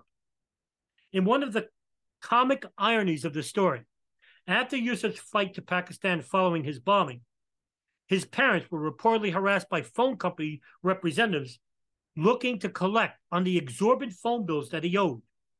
Once the name Yousef surfaced in the press alongside his original name, Abdul Basit, the daunting and dunning notices went out. The phone company managed to locate Yousef's parents. Why couldn't the FBI? End quote. Tuesday, February 23rd, 1993. An Arab male with a slight build and trim beard walked through the door of the Ryder Truck Rental in Jersey City, New Jersey. He used his own name on the application, Mohammed A. Salame, and cash for a one week rental service by paying $20 up front, along with a $200 deposit. He used his driver's license that listed a New Jersey address and gave them a phone number. Patrick Galasso, the Ryder office manager who helped Salame along the way, along with the rental agreement, agreed to the terms. The 2,000 pound truck, which would hold up to a two bedroom apartment, had the license plate, Alabama license plate XA70668. Salame was given the keys and, in a short nod, walked out and drove off the lot with the rental truck. According to investigators, Salame rented the van to haul some material for Josie Hadass, yet it has remained unreported his point of pickup and his destination. What is also quite strange, and unbeknownst at the time to anyone that was, Salame used the phone number of Josie Hadass. According to the docu-series film by Nelson Martins, also known as DJ Thermal Detonator, The Hidden Path to 9-11, World Trade Center bombing of 1993, Yousef and members of the Al Majid Mosque in New Jersey City were not featured enough as opposed to those of the Al Farouk, because of the simple fact of Umar Abdul Rahman preaching more at this mosque than in Jersey City, than at the Al Farouk, which is more of a base for recruiting and training with the likes of Ali Muhammad. With Muhammad now in Afghanistan, Yousef in Jersey City, and living at 40 Pamrapo Avenue in Jersey City, and Abouhalima, Ayad Yassin, and Salame at the apartment or at space storage, Rahman started distancing himself from the participants. So the question becomes the following, ladies and gentlemen. Where were the good guys? The FBI and the New York Police Department, who were supposed to pick up the slack and monitor the already suspicious crowd from the Al Farouk and Masjid al Salam mosques that Emad Salem was monitoring. Abouhalima and Salame specifically? Well, once again, Peter Lance's book, 1000 Years for Revenge, where Peter Lance had actually interviewed Detective Louis Napoli, offering an unsettling explanation. Quote, the FBI couldn't locate Mahmoud Abouhalima because he'd gone to New Jersey. Abouhalima beat feet on us. We were trying to locate him, but he went to Jersey. Salame was in Jersey. You got to remember, there are boundaries. The Hudson River separates New York and New Jersey. To work on Abouhalima and Salame, I would have to work through the FBI office in Newark. The task force is a New York terrorist task force. Our boundaries are only in New York. End quote. Peter Lance had an FBI source who did not want to be identified tell him otherwise from the book. Quote, what Napoli said would be totally false, said the source. I worked numerous cases out of the New York field office where the subjects lived in New Jersey. The idea that they couldn't have followed Abouhalima across state lines or needed to get permission is ridiculous. So, if it wasn't a question of jurisdiction and the FBI had the technical know how to mount surveillance, how the hell did they blow it? There were supervisors in the New York office who had come from this arrogant point of view that nobody was ever going to attack the United States. To them, these Muslims were not a threat. They were a Bedouin people running around the desert with no education. And we were the big bad USA, smart and intelligent, and they weren't. End quote. Julian Stackhouse, an agent in the New York office at the time, suggested that Carson Dunbar, the assistant special agent in charge who had approved the deployment of surveillance resources for the Special Operations Group, also deserved some blame. For it was Dunbar's job to sanction the monitoring of suspects like Abouhalima and Salame in the first place. Terry McDermott wrote in the New Yorker on September 13, 2010, that Ramzi Yousef didn't waste time in regards to concocting terrorist plans, much like his uncle, Khalid Sheikh Mohammed, even as early as 1988. Quote, they had spent time together in Peshawar, Pakistan, where Basit had visited in 1988 on a break from studying electrical engineering in Wales. He returned in 1991 and trained at Khalden camp in Afghanistan. He also taught courses in bomb making and developed a reputation as a clever designer of explosive devices. The Arab Mujahideen had argued that the future of their cause debating whether it should be confronted in Afghanistan until they prevailed there or broadened to confront corrupt Arab regimes elsewhere. Abdul Basit didn't waste time on debates. He began making plans and proselytizing. One of his cousins later told investigations investigators that during this period, Basit inspired him to join the jihad against Afghanistan. Basit and Muhammad both frequently appealed to relatives logistical support. Two of Basit's cousins and at least two of his brothers have been accused of working with Khalid Sheikh Mohammed. In 1991, Basit got in touch with Abdul Hakim Murad, a fellow Baluchi and a boyhood friend of Kuwait, who was then in the United States training as a pilot. Basit told him that he wanted to attack Israel, but thought it would be too difficult. He would attack the United States instead. He asked Murad to suggest potential Jewish targets in the United States, and agreed to think about it. After Murad finished his training and returned to the Gulf in 1992, Basit got in touch with him again and asked if he had identified the target. End quote. During the late evening hours of February 25th, a call was made from a payphone located near the Pathmark store on Route 440 to the Jersey City Police Department concerning that a Ryder truck was stolen. The desk officer asked who it belonged to. The person said Muhammad A. Salame. In minutes, the police showed up and took Salame in for paperwork. Hours after the encounter with police, a call was made to the men involved with the plot Mahmoud Abouhalima, Iyad Ismoil, Muhammad A. Salame, and Ramzi Yousef. It was the midnight hour, and the air was rather crisp, with temps down below freezing. As they loaded the elements of the bomb into the Ryder truck for the trip into Manhattan, which was just a mere seven hours away, Ground Zero for the worst terrorist attack since Pearl Harbor was almost upon the sleeping souls of the city of New York. February 26, 1993. At approximately 3:31 a.m., the large rented Ryder truck turned slowly on the deserted streets of New Jersey City, just across the Hudson River from the bright lights of downtown Manhattan. The first stop, the Shell petrol station at the junction between Route 440.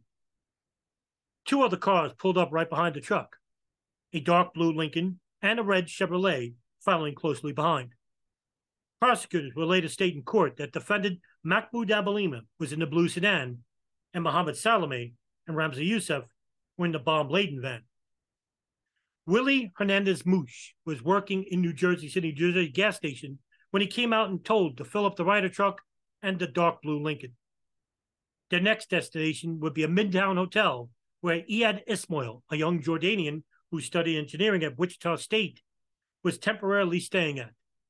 According to Simon Reeves' book, The New Jackals, Ramzi Yousef, Osama bin, Osama bin Laden, and the Future of Terrorism, in chapter one, The Twin Towers, they picked up Iyad Ismoil to drive the bomb laden Ryder truck van. Quote, by 8 a.m., the van was nosing through the New Jersey, New York, New York rush hour towards lower Manhattan. With Yousef giving directions, the van arrived at a hotel in Midtown Manhattan where an old friend of his called Iyad Ismoil, a baby-faced Jordanian college student, was staying for a few days. They were knocking on the door at 9 a.m. and saying, Hurry up! We're going to be late. I took a bath and went with them, said Ismoil, and asked me to drive. He said, You are a taxi driver and a driving expert in the street. I laughed and told him I was willing to drive. Ismoil climbed behind the wheel of the van, and the group drove towards southern Manhattan. In the middle of a major street, we stopped at a traffic light. Yousef said, Go to the right from here, in the direction of an underground tunnel, said Ismoil. I did, and we went down underground. I was surprised. He said, Park here. End quote. With Ismoil now driving the van, the next stop was the North Tower of the World Trade Center. The convoy passed through the Holland Tunnel. Once in Manhattan, and turned down West Street and took the Battery Tunnel to the Harbor Motel Inn in Brooklyn. There was a slight change in plans, however. The truck was to be in the parking garage of the North Tower at level 3 just after 9 a.m. Yousef asserted that this was when thousands were just getting ready to start the workday. But Yousef overslept, and Salame had not awakened him in time. Below the World Trade Center were seven stories of underground garages and offices. Peter Lance would later describe the basement levels as magnificently impressive, stating that the entire World Trade Center complex comprises of seven large, huge buildings, and even the underground basement boasts impressive statistics. A subterranean world of cooling pipes, parking garages, and offices, bigger than the Empire State Building. It houses a small army of 300 mechanics, electricians, engineers, and cleaners who keep the towers alive for the daily working and visiting populations of nearly 150,000. Once again, in Simon Reeves' book, The New Jackals, the following people who are working at the B211 garage of the North Tower had no idea about the incoming Ryder truck passing them by. Quote, on December 26th of February, Monica Smith was one of those working in a small office on B level B2 level in the town, in the town underground. Monica was a pretty dark haired girl, 35 year old woman from Ecuador, and a secretary whose main responsibility was scrutinizing timesheets submitted by cleaning contractors. She had met her husband, Eddie, in the World Trade Center when he had gone to the building for a sales meeting, and now she was seven months pregnant with little Eddie, their first child. Her colleagues adored Smith, fussing around her attentively from the moment she announced her pregnancy. Just a few days previously, Stephen Knapp, a 48 year old maintenance supervisor, had even asked his wife, Louise, to bake Monica a special dish of Parmesan. At noon, The room next to Smith's office was being taken over for lunch. A meeting about maintenance services had finished with the arrival of Robert Kirkpatrick, a 61 bespectacled chief locksmith for the towers, closely followed by Bill Macko, a 47 year old maintenance worker. Kirkpatrick also sat in the same large oak chair for lunch, and no meeting would get in his way. Macko unfolded a newspaper, pulled out from a knife from his pocket, and began slowly peeling an orange. Stephen Knapp, the next to join the group, cracked open an illicit beer from a refrigerator in the corner of the room and flopped wearily into a chair. Bill Lavin, who worked for the chief maintenance contractor for the trade center, eyed his friends, then decided he wanted to see daylight and perhaps catch a glimpse of the snow forecast on the television that morning. The snow was falling lightly outside, dusting Manhattan in white. Lavin told the others he would be back in a few minutes and walked down toward the corridor toward the elevators. A solid concrete wall separated the lunchroom from a ramp in the public car park. It was supposed to be a no parking zone with signs warning of anyone tempted to stop, but it was so close to the offices that nobody took any notice of the rules. As Knapp, Macko, and Kirkpatrick ate their lunch, a yellow Port Authority van was parked in the zone. One of the basement army, a purchasing agent leaving the maintenance meeting, grabbed a set of keys to the van and drove off to buy some lunch. There were no windows to which the three workers could see another yellow van glide slowly down the ramp and into the same space. End quote. Ismoil parked near the load bearing B2 level south wall of the North Tower. There were no security guards to question the driver or the contents in his cabin area. There was no one to stop Ismoil and the others from parking illegally inside the B2 level. Nobody noticed anything out of the ordinary. Not with so many other Ryder truck vans who are generally seen in the World Trade Center garages, either unpacking or packing furniture or depositing items for clients upstairs. Once in the back of the closed Ryder truck, Yousef handed Ismoil the box of nitroglycerin. It is stated by Yousef himself that he then inserted a nitroglycerin container into each of the four boxes. Yousef and Abdul Rahman Yassin constructed the bomb, made of urea nitrate with a main charge of aluminum, magnesium, and ferric oxide particles surrounding the explosive. The charge used nitroglycerine, ammonium nitrate dynamite, and smokeless powder and a fuse as booster explosives.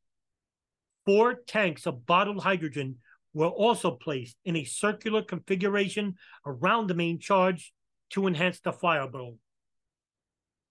Once that was completed, Yousef and Ismoil left the truck through the back as Yousef attached the 20 foot long fuses, which was covered in surgical tubing. Yassin calculated that the fuse would trigger the bomb in 12 minutes after he had used a cigarette lighter to light the fuse. Yousef and the others then climbed into the Corsica and sped to the exit. With Mohammed Salame driving, he saw something that completely froze him ice cold. There, at the mouth of the garage ahead of them, was another van blocking the exit. With Salame and Ismoil causing a deathly panic and signaling to the driver to get the hell out of the way, Yousef simply remained calm, expecting to die by the very device he helped to create. Allah wills it, or so he thought.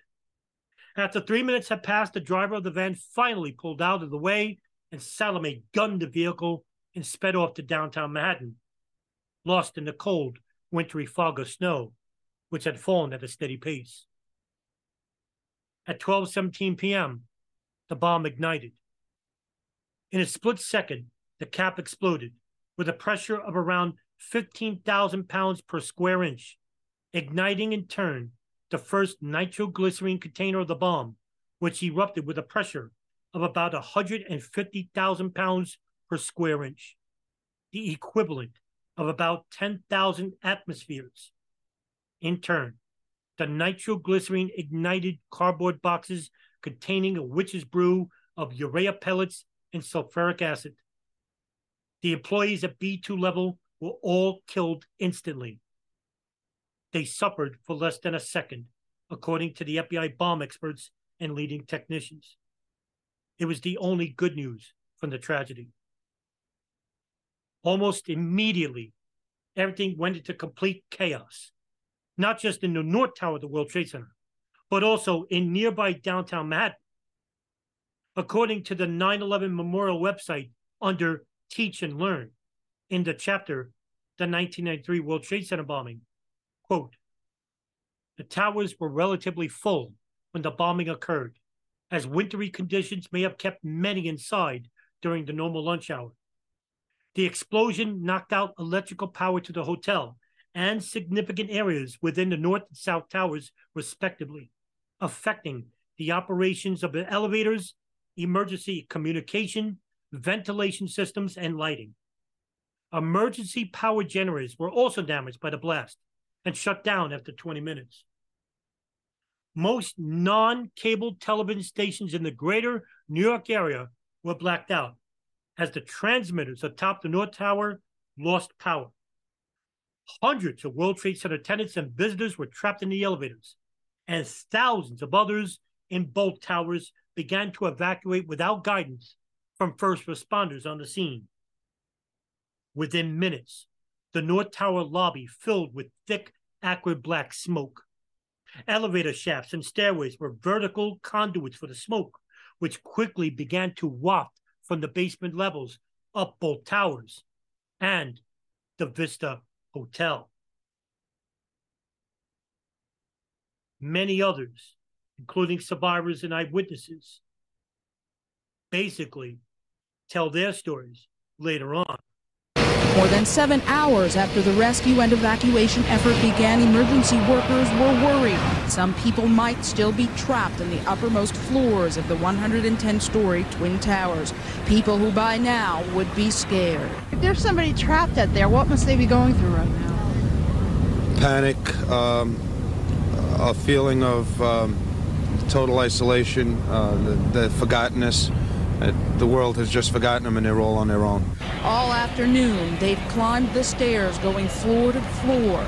Early on, it was a slow process trying to get thousands of people out through smoke and darkness. We will go every floor, right. floor by floor. You have a methodical type of, you know, uh, search and you make certain that you cover every area and every elevator has to be open. We have to be certain that there's no one in those elevators. The rescue effort was more grisly and difficult down below near the epicenter of the violent blast.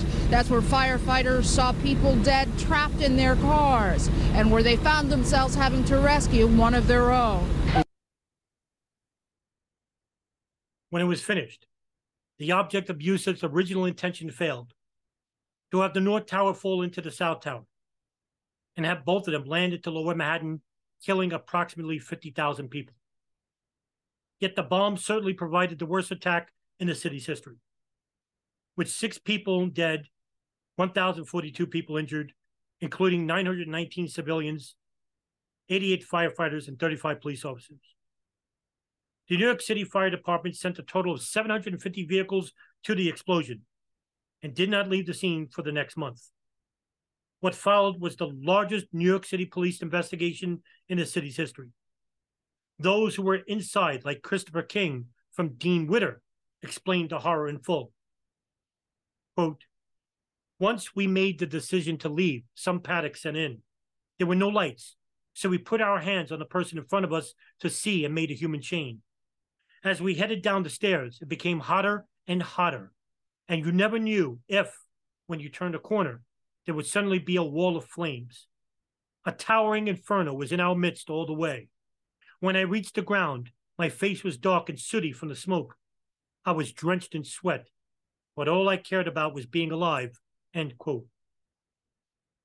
Timothy Lang was driving his four wheel Toyota into the garage around noon behind a silver Ford. He briefly got out of his car and made small talk with the driver of the Ford while they waited at a ticket booth for spaces to open up. Quote, I was lifted in the air and thrown from the car. My body was compressed. It was pitch black. I thought I was blind. I came to realize I was helpless. I crawled into the fetal position and began to pray. I then headed for a lighted exit sign, only to find the door blocked with debris. After climbing over a wall, I fell over a chair and fell onto a person. I became terrified. The person didn't move. I was crawling in every direction until I came to the lip of the bomb crater. I backed off and curled up, believing I would have to lay there until I was saved or until I died. End quote. Andrea Marshall was buying airline tickets on the ground floor of the World Trade Center in the North Tower. Marshall was pregnant with twins on September 11, 2001. She was in Duane Reade in the North Tower when the plane struck. That day, in 1993, she eventually made her way home and delivered her children a few weeks later. Lynn Christian was in the same building overlooking Tobin Plaza having lunch. Quote, I could see all these women in pink uniforms coming out of one building and going into another. I thought it rather odd that they didn't have coats on. I just thought that New York was going to become a target a lot more frequently. There was also some sort of crazy activity going on in New York, and this was the beginning of it. End quote. The FBI got the initial reports almost immediately. An enormous explosion happened inside the parking levels of the North Tower of the World Trade Center. Neil Herman, the senior FBI supervisory agent in charge of the FBI led Joint Terrorism Task Force, reacted first. According to Herman, the bulletins began flying by 12:21 p.m. Quote, there was a flurry of activity that indicated there might have been a fire or a transformer explosion or something like that. Within about 15 minutes, the activity began to increase. I walked down to the World Trade Center, about six or seven blocks away, with about with about half a dozen investigators to determine the extent of the damage and see what happened. End quote.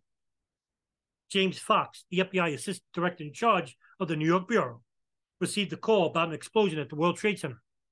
The first reports were a transformer had exploded, but he instinctively knew this was no transformer malfunction, but maybe a terrorist attack. Quote, I thought, if this was a transformer explosion, it's the biggest one I've heard of. In this business, you wonder if it's an accident or is it a terrorist inspired act? End quote. The NYPD phone calls were flooded with reports and victims calling for help and even bomb threats.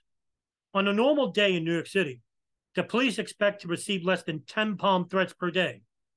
Between 2 p.m. and 9 p.m. on February 26, 1993, they received 69. By later afternoon, the New York Police Department and FBI came to the conclusion that this was a bomb attack of some kind.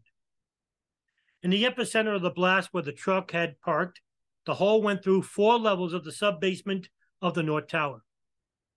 Burning cars were hanging like Christmas tree ornaments, dangling from the edge of each level. It looked like a morbid scene from Dante's Inferno, but this was actually real. The bomb instantly cut off the World Trade Center's main electrical power and knocked out the emergency lighting system. The bomb had caused smoke to rise to the 93rd floor of both towers, including through the stairwells, which were not pressurized, and smoke went up to the damaged elevators in both towers. According to the World Trade Center bombing report and analysis, the damage was quite extensive. Quote, at the plaza level, three levels above the blast, a 100 square foot section of concrete was cracked and lifted. At the concourse, two levels above the explosion, a 400 square foot hole was opened in a meeting dining room near the Liberty Ballroom of the Vista Hotel. Glass windows, the partition between the Vista Hotel and Tower 1 at the concourse level, were blown out from the explosion, creating a pathway for heavy smoke migration from the Vista Hotel on Tower 1. A section of plaster and lath ceiling above the hole had even collapsed. At the B1 level, one level above the blast, a 5,000 square foot hole was opened on the ramp leading to the parking garage below. The Port Authority Command Communication Center was heavily damaged and rendered inoperable. Walls and ceilings were heavily damaged. Elevators were also damaged. Seven steel columns were damaged and left without lateral support. At the B1 level on ground zero, an L shaped crater approximately 100 by 150 feet at its maximum points was opened, collapsing reinforced concrete and debris onto the levels below. At least nine steel columns were heavily damaged and left without lateral support. Many walls collapsed, including a concrete block wall adjacent to the blast area that collapsed onto a killed five World Trade Center personnel. Doors and closed walls of Tower 1 elevator shafts were also heavily damaged. Some 200 vehicles were fully or partially destroyed, and many were on fire.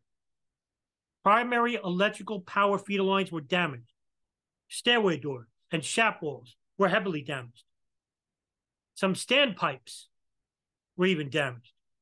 The sprinkler system in the immediate blast was also destroyed. At the B3 to B6 levels of the explosion, debris from the blast traveled through a three level architectural opening spanning B3 to B5 and crashed down on in a refrigerating equipment in B5 level. A ceiling of the PATH train station at the B5 level collapsed.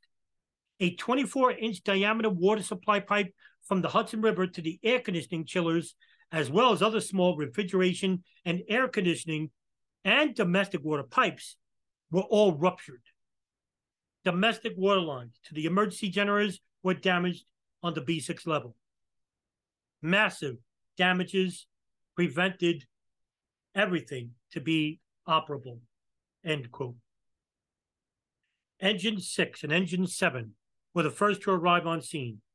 One firefighter, Kevin Shea, from Engine 1, managed to enter the parking garage of the North Tower, which by this time had acrid black smoke billowing out, making it almost impossible to see what was directly in front of him. According to Shea, when he responded to a voice, the floor underneath him gave way near the crater. Quote, I thought we had a fire on the floor and might need a headline. So I turned to tell my partner. Suddenly, the floor underneath gave way and I fell into the crater. I fell 45 feet straight down from the B1 level onto the rubble piled on the B5 level. When I fell, I grabbed onto reinforcing bars sticking out of concrete, but I couldn't hold on. I hit debris on the bottom at the 45 degree angle, feet first, then fell on my back. My leather helmet saved my life. My face smashed into the concrete when I fell. I was conscious the entire time. I landed a few feet away from the fire. Cars were on fire, but they were so mangled they were completely unrecognizable. My shoulder was slightly burned from being so close to the fire. I didn't realize how far I had fallen or how big the crater was. I saw bright lights of fire all around me. I also heard explosions that were so loud I could feel them in my chest. I still thought a transformer was involved. Then I heard a call for help. I apparently fell past the first victim. That was my lieutenant had originally found. This was the voice of another victim. I tried to crawl to him, but my protruding bone got caught in some debris. I crawled and slid over some panels with metallic finish that once had been part of the hotel's refrigeration area. This second victim was located at the same time I was, and he was taken out before I was. I was down in the hole for approximately a half hour. Lieutenant John Fox of Squad 1 was lowered by rope in the same spot where I fell. Other rescuers held the rope as he descended. Fox couldn't see me at first, so I yelled directions to him. A second rescuer, Jack Tiggy, crawled to my direction.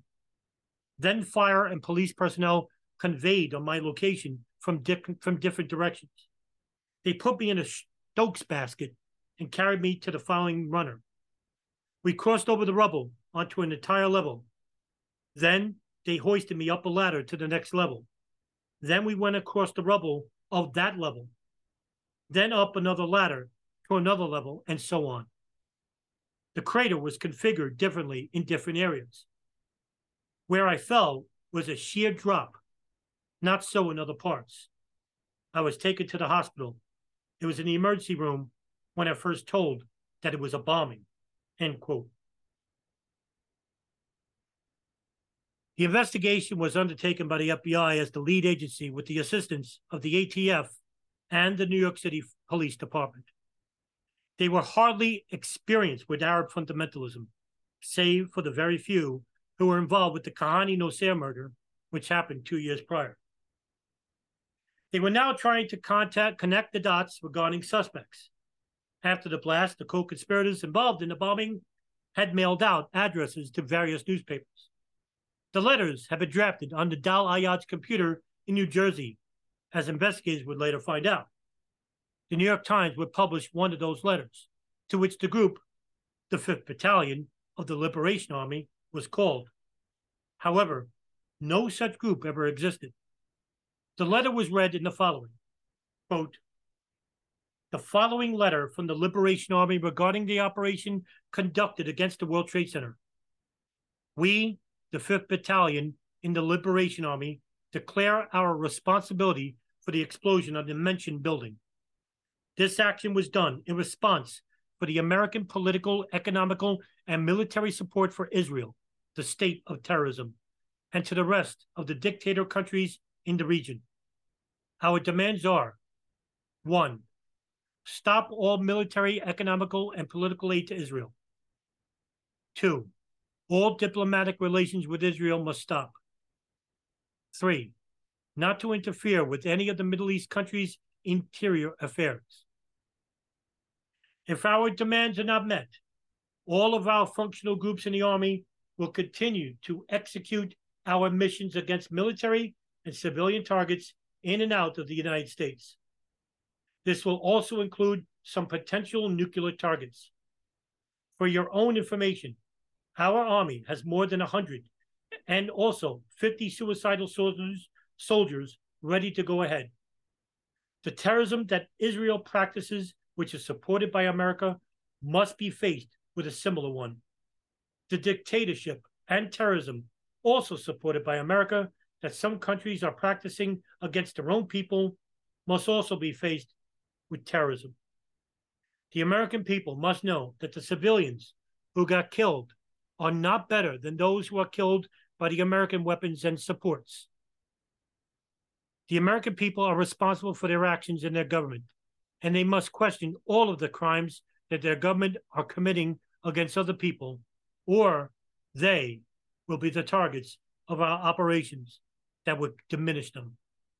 We invite all the people from all countries, from all revolutionaries in the world, to participate in this action with us to accomplish our just goals. If there are any transgressors, like prohibition against you, transgress ye likewise against him. Liberation Army, 5th Battalion, Al Farik al Rokar, Abu Bakr al Maki. Ramzi Yousef returned to the Pamrapo apartment and cleaned up before the preparation to leave the country. He was very disappointed that the tower survived the bombing. However, Mohammed Salame was waiting outside in the Corsica to take him and his wheelman, Imad Iyad Ismoil, to the airport. They were taken to Kandy, where Yousef was watching one of the televisions which was reporting in the current news of the incident. When he heard only six were killed, Yousef then got up and went to a payphone. Yousef dialed the NYPD 800 tip line that had run to the bottom of the television screen and claimed credit for the World Trade Center bombing in the name of the Liberation Army 5th Battalion. Yousef paid $1,006 in cash for a one way flight to Karachi connecting onto a Quetta in West Pakistan on Flight 714.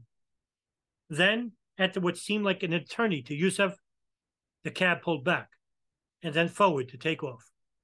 The bomb maker's prayers were answered, even in the light of Yousef's non-committal to religion. Many people would come out and proclaim their innocence regarding the bombing, including Omar Shah, Omar, the blind sheikh, Omar Abdel Rahman. A fundamentalist Egyptian cleric insisted again today that he had nothing to do with the bombing of the World Trade Center in New York. Sheikh Omar Abdelrahman also denies knowing two men charged in the bombing who reportedly worshipped at a mosque where he preaches. CNN's Charles Feldman has more on the cleric's interview with CNN. The blind cleric, Sheikh Omar Abdel Rahman, says neither he, nor his mosque, nor his religion would tolerate terrorism.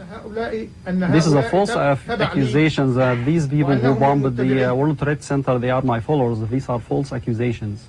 The sheikh said he does not know either Nidal Ayad or Mohammed Salameh, the two men charged in the bombing, although anyone is welcome to worship with him. They can pray in any mosque. But there is no any connection between me and them. And don't show me to all the world that I've been accused. But this man, Mahmoud Abouhalima, now considered a suspect, is said to be close to the sheikh.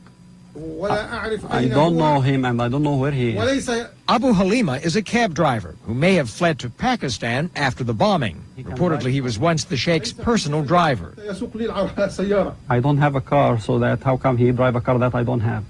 Sheikh Rahman said his religion, Islam, does not condone attacks on buildings or civilians. Uh, indeed, Allah, uh, God, uh, does not like those who transgress. But he did have harsh words for the Mubarak government in Egypt, which he called corrupt and oppressive. They control Egypt with fire and iron. And they control uh, Egypt with a police, uh, in police, with a police state and force. Is Iran or anyone else paying for the words that do stir unrest in Egypt? There is no any relation between us and Iran, and there is no any money uh, we have received from any government in the Middle East. The United States is trying to kick the sheikh out of the country, but he says the land of God is very large. Tens of nations will receive me. And even if the sheikh may have worn out his welcome with the U.S. government, it could be years more before the courts force him to leave. Charles Feldman, CNN, Special Assignment, New York. Nancy Floyd got back from lunch knowing full well that this was no ordinary event. Nancy got a call from Ray Polomowski, the agent, who'd been with her in the subway shop where Salem had issued the final warning. He was right, wasn't he? said Polomowski. At 3.10 p.m. that afternoon, Salem checked into St. Clare's Hospital complaining of an inner ear infection. As soon as he got to a room with a phone, he called Nancy Floyd. Did you hear what happened? Salem asked. His voice was trembling. Yes, Nancy said. Her ex asset had been vindicated, but right now she felt nothing but sadness for the victims and for the opportunity lost. I am very nervous about it, said Salem. Nobody listened, and I'm very concerned that the FBI will involve me in this. Don't worry about it, said Nancy. But you know it wasn't them. You know that it had to be. I don't understand, Nancy. Why didn't they take the information? Why didn't they do anything with it? Why indeed? Why did Carson Dunbar kill the Salem CI operation? Why didn't John Anticev and Louis Napoli treat their investigation into Mahmoud Abouhalima and Mohammed Salameh with extra vigor?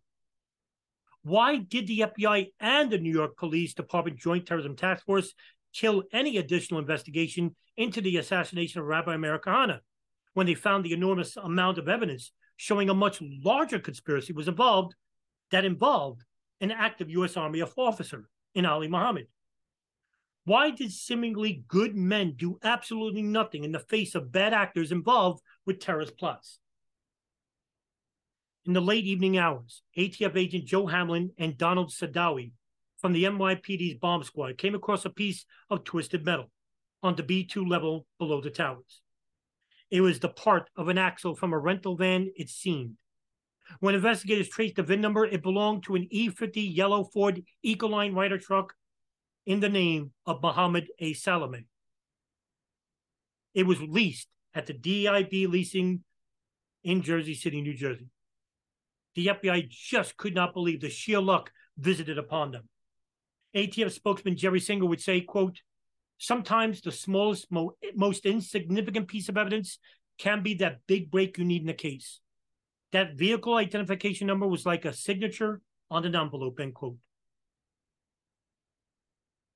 From Terry McDermott's book, The Hunt for KSM, the following investigation led to an arrest of one of the perpetrators. Quote, they caught another break when the renter, a man named Mohammed Salame, called the rental agency to report the van stolen and asked for his $400 security deposit back.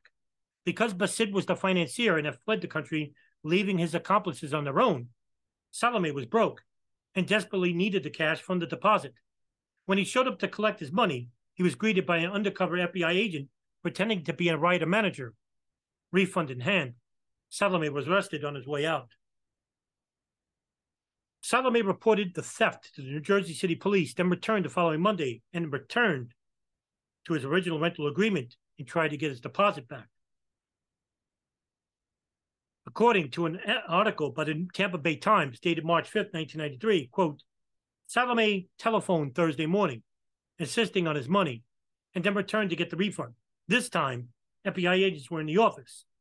One agent posed as a Ryder official and asked Salame about the supposed theft of the van outside a ShopRite market in Jersey City. He didn't have a clue as to what was going on, said Patrick Galasso, owner of the rental agency. He thought he was talking to a Ryder rep. He just wanted that money. Salame signed a paper stating he had rented the vehicle and was given $200 and went on his way. He was about to board a bus and he was arrested at 10.05 a.m. by federal agents carrying machine guns, end quote. How then did they conclude that Salame was directly engaged in the planning, fabrication of the explosives, and implementation of the, of the plan? James Fox, assistant FBI director in charge of the New York office, informed journalists that the critical piece of evidence was a telephone number listed on the rental agreement. Investigators traced the number to an apartment in Jersey City, where they found a letter addressed to Salame, as well as the tools and electronic equipment that indicated the presence of bombs in this apartment of a bomb maker. The number used in the Ryder truck application was traced back to that Israeli woman that I talked about earlier, Josie Hadass, in apartment 34 Kensington Avenue, apartment number four. SWAT teams executed simultaneous raids on apartments in Jersey City and a Brooklyn link to Salame. Agents said they found evidence of a bomb factory, including technical manuals, tools, and wiring devices, as well as physical evidence detected by a trained dog that explosives had been present. Agents also found a letter from the incident, including a letter from a resident, Josie Hadass, to Muhammad A. Salame. However, Hadass was nowhere to be found. In fact, the Jersey City police, as well as the FBI, failed to even conduct any further investigation into just who Josie Hadass was or where she came from. Muhammad Salame would claim that he rented the van to haul some materials for Josie Hadass, yet it has remained unreported his point of pickup or his destination. The International Herald Tribune article dated May 8th, 1993, quoted FBI spokesman Joe Valiquette's familiar response to the reporter's query about the role of Josie Hadass in the Israeli Secret Service, the Mossad. Quote, even if it were true, we wouldn't tell you anyway, end quote. It seemed the story of who Josie Hadass was ended just as abruptly as the Kahane assassination. Ramzi Yousef Abdul Basit Karim would land in Quetta, Pakistan on February 27. He immediately went into hiding. Neil Herman immediately went to work on the investigation into Yousef. Quote, as time went on and we became more knowledgeable of Yousef's background, travel, and aliases, more and more information was being disseminated around the world, said Herman. We were trying to develop information on him that had to be checked and tracked down. Many of the leads we followed were in Pakistan and on the Afghan border, including all roads which seemed to lead back to the Baluchistan area. Herman sent his Joint Terrorism Task Force out to the areas on several trips. It was very difficult. Many of the leads turned out to be fruitless, but they had to be pursued. End quote. Frank Pellegrino, an FBI New York field agent, was given the World Trade Center bombing lead by, by Dan Herman. He wanted to know just who Rashid was. Rashid was the name Ramzi Yousef went by the mosque in Brooklyn and Jersey City. Pellegrino and two other men from the Joint Terrorism Task Force, Treasury agent Tom Kelly and Brian Parr from the Secret Service, tracked leads all over Brooklyn and Queens. Most of the suspects involved were arrested in a short time. Mohammed A. Salame was arrested on March 4th, 1993. Ahmed Ajaj was arrested on March 9th, 1993. Nidal Ayad was arrested on March 10th, 1993, as the FBI matched his DNA to traces of saliva found in the letter's envelope. But Mahmoud Abouhalima was arrested by Egyptian police on March 14, 1993, as he was handed back to investigators in the United States. This information was captured by the news. As the news reported, of Abouhalima's capture in Egypt provided the following. An Egyptian man described as a central figure in the World Trade Center bombing has been arrested. Law enforcement sources told news organizations he's 33-year-old Mahmoud Abouhalima.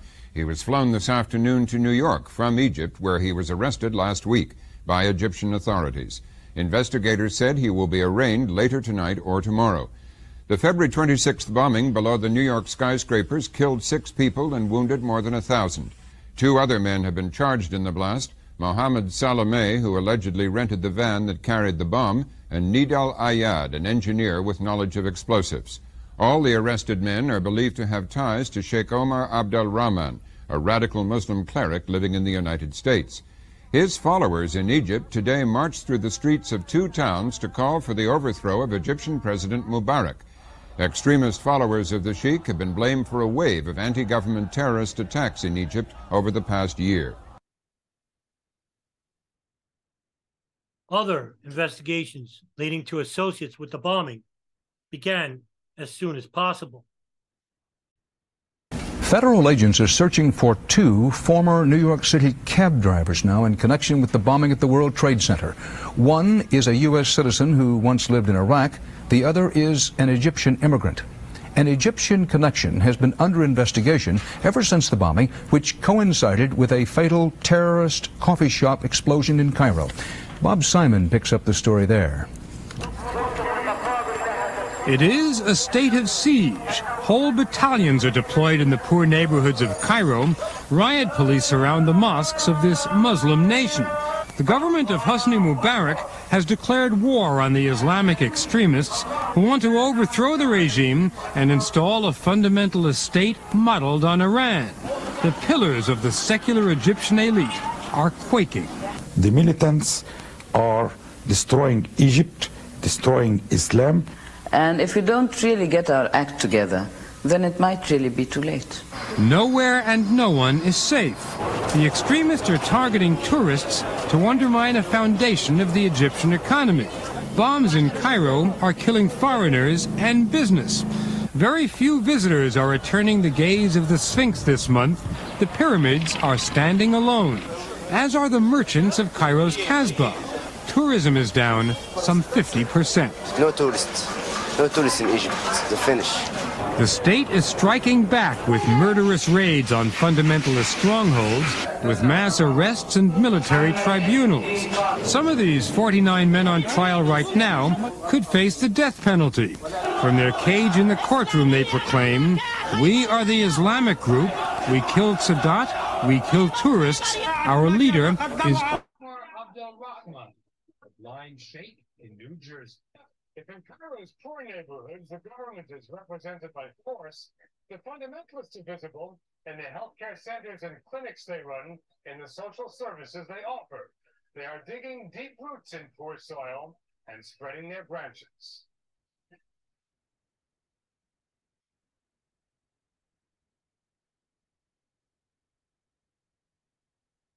Abdul Rahman Yassin flew to Iraq and was seemingly disappeared. In 1994, the Iraqi authorities arrested and imprisoned Yassin and sent an emissary to the State Department to inform that he had crucial information about a perpetrator of the World Trade Center attack and were prepared to cooperate. The State Department did not respond to the offer.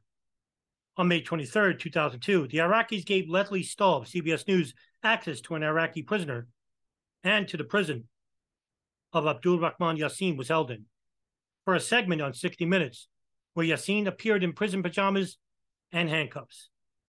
The Iraqis stated that they held Yassin prisoner on the outskirts of Baghdad since 1994. What did Yassin say in regards to the information provided to Lesley Stahl? And why did the Iraqis hold on to him? It was because the Americans didn't want the man who was seemingly participated in the 1993 World Trade Center attacks. His prison, where we're told he went on a hunger strike. Meanwhile, the Iraqis are dangling him as bait in a high stakes game of international diplomacy.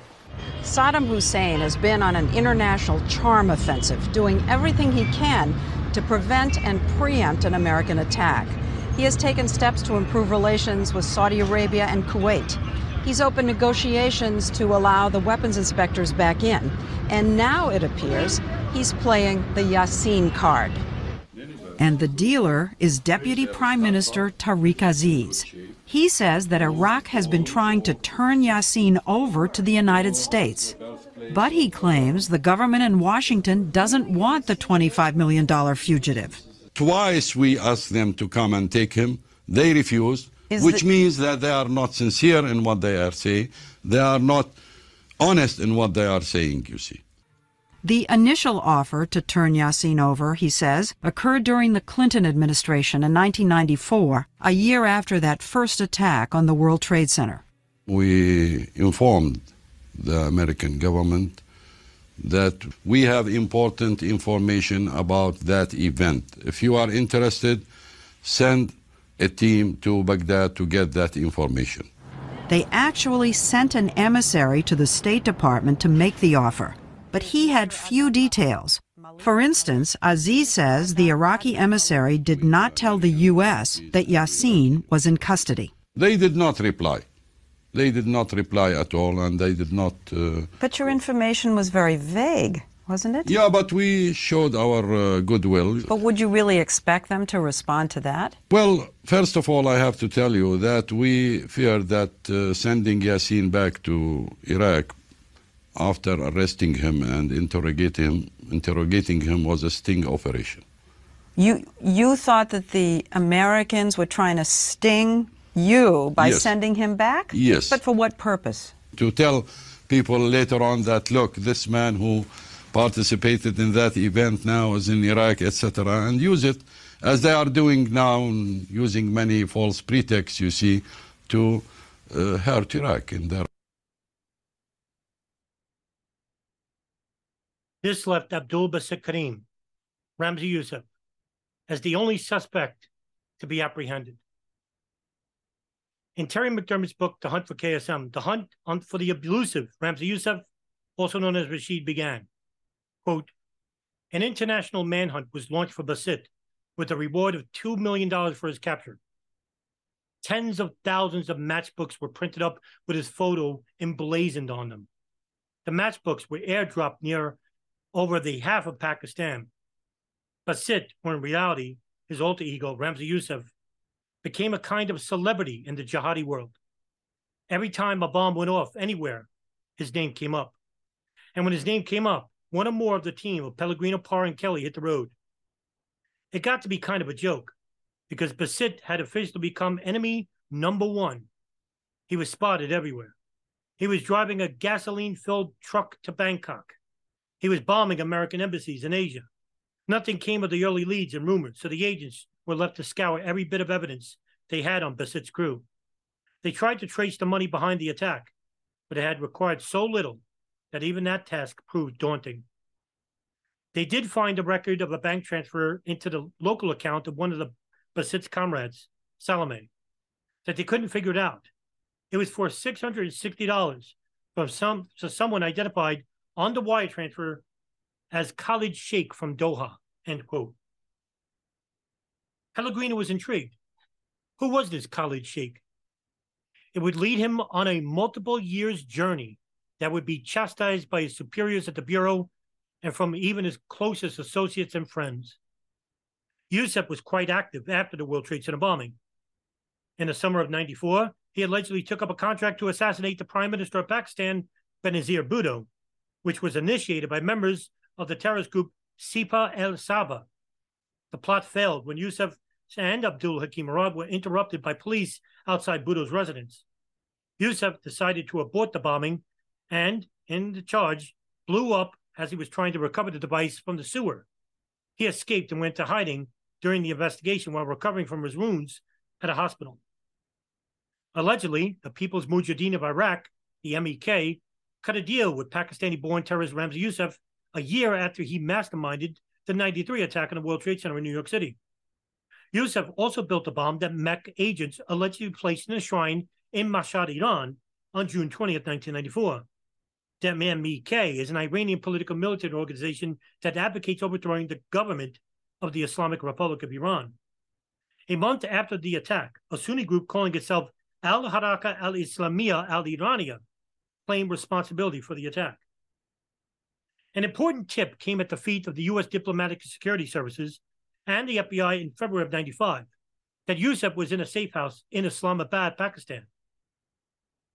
Detective Matthew Brashear of the Port Authority's intelligence unit was assigned to the contingent that would pick up Basit once the overseas flight landed at an airbase near north of the city, New York City. Pellegrino, who was still leading the investigation in Manila, was told to get to Pakistan as soon as possible to accompany Basit on his flight home.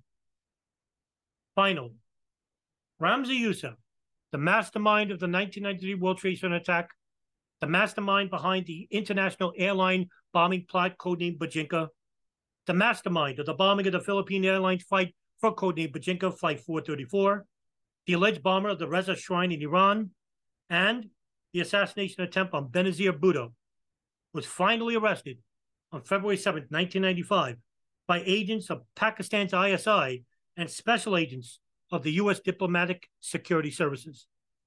A tip off came from an associate of Yousef, Istiq Parker, who led them to room number 16 in the Su Casa guest house in Islamabad, Pakistan.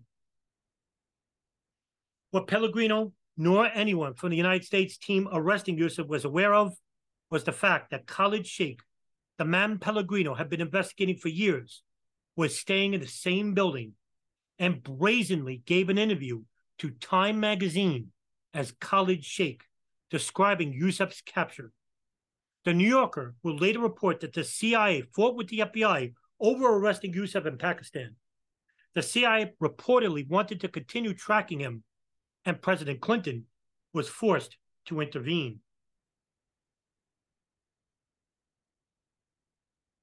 They also found Yousef had multiple fax and phone numbers for a college Doha. Doha is the capital of Qatar.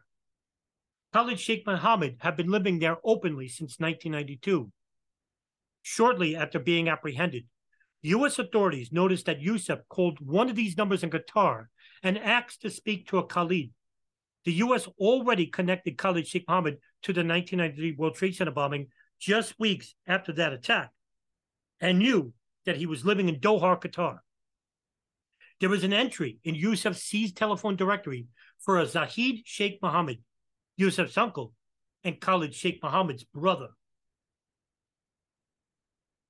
Not long after the discovery is made, Pakistani investigators raid Zahid's offices in Peshawar, Pakistan, but Zahid had already fled.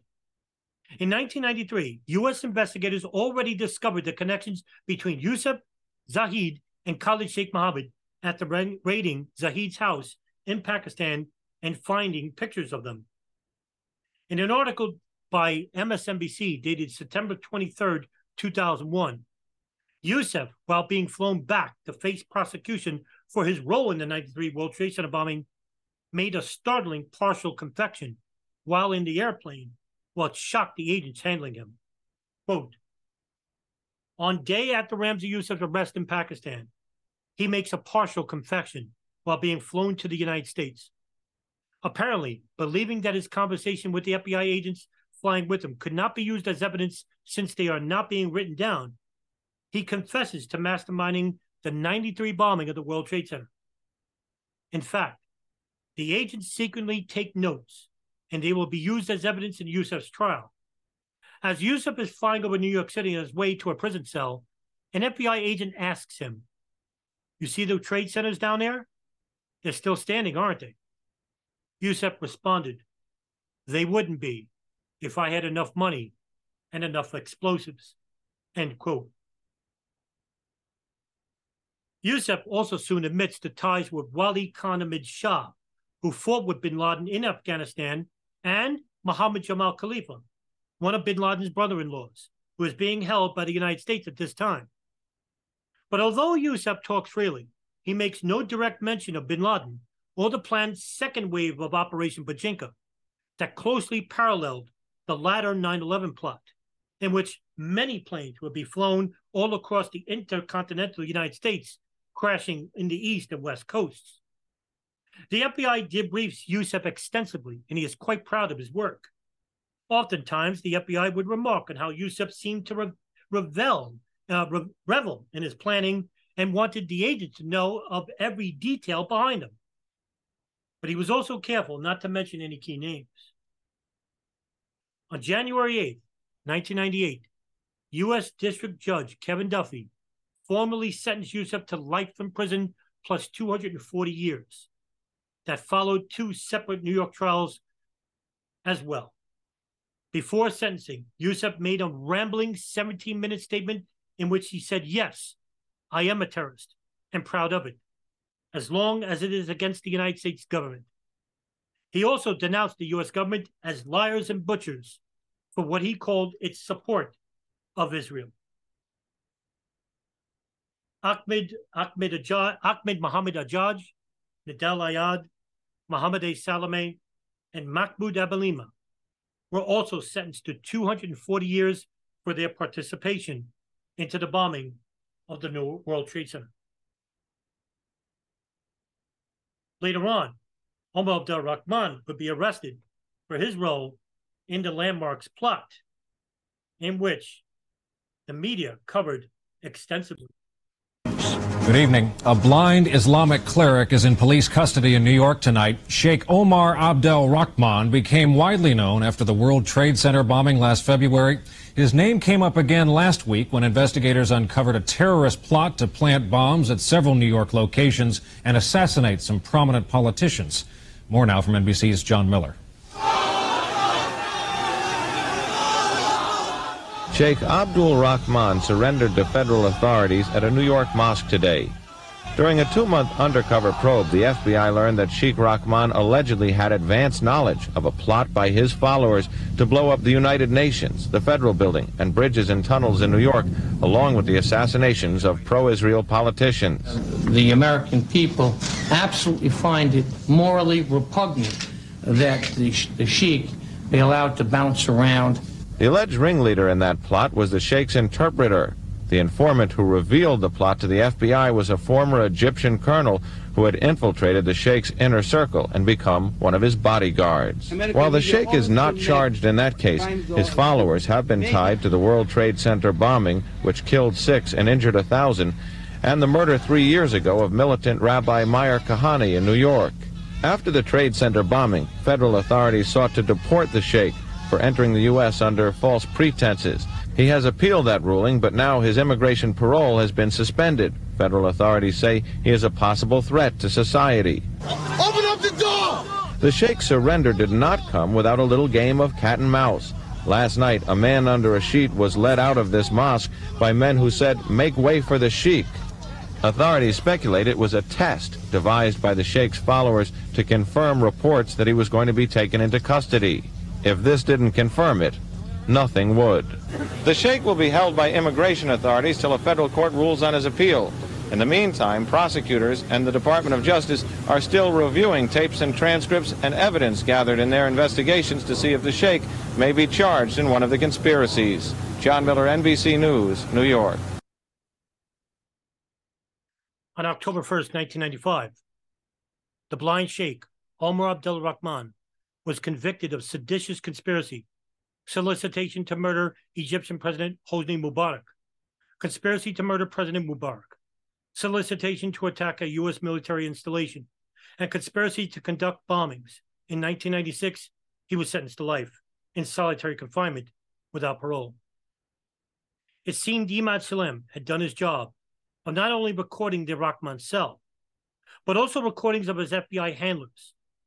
Salem wanted this as a wild card in case the FBI tried to commit anyone anymore to dubious behaviors connecting to Salem. In the end, the bombing of the World Trade Center in 1993 opened up new wounds, which left many people physically and also mentally injured. Located in the 9 11 Memorial Museum are the following words, which are posted on the website itself. 19 years ago, a group of terrorists detonated explosives into an abandoned van in the public parking garage beneath the North Tower of the World Trade Center. This brutal attack killed six innocent people.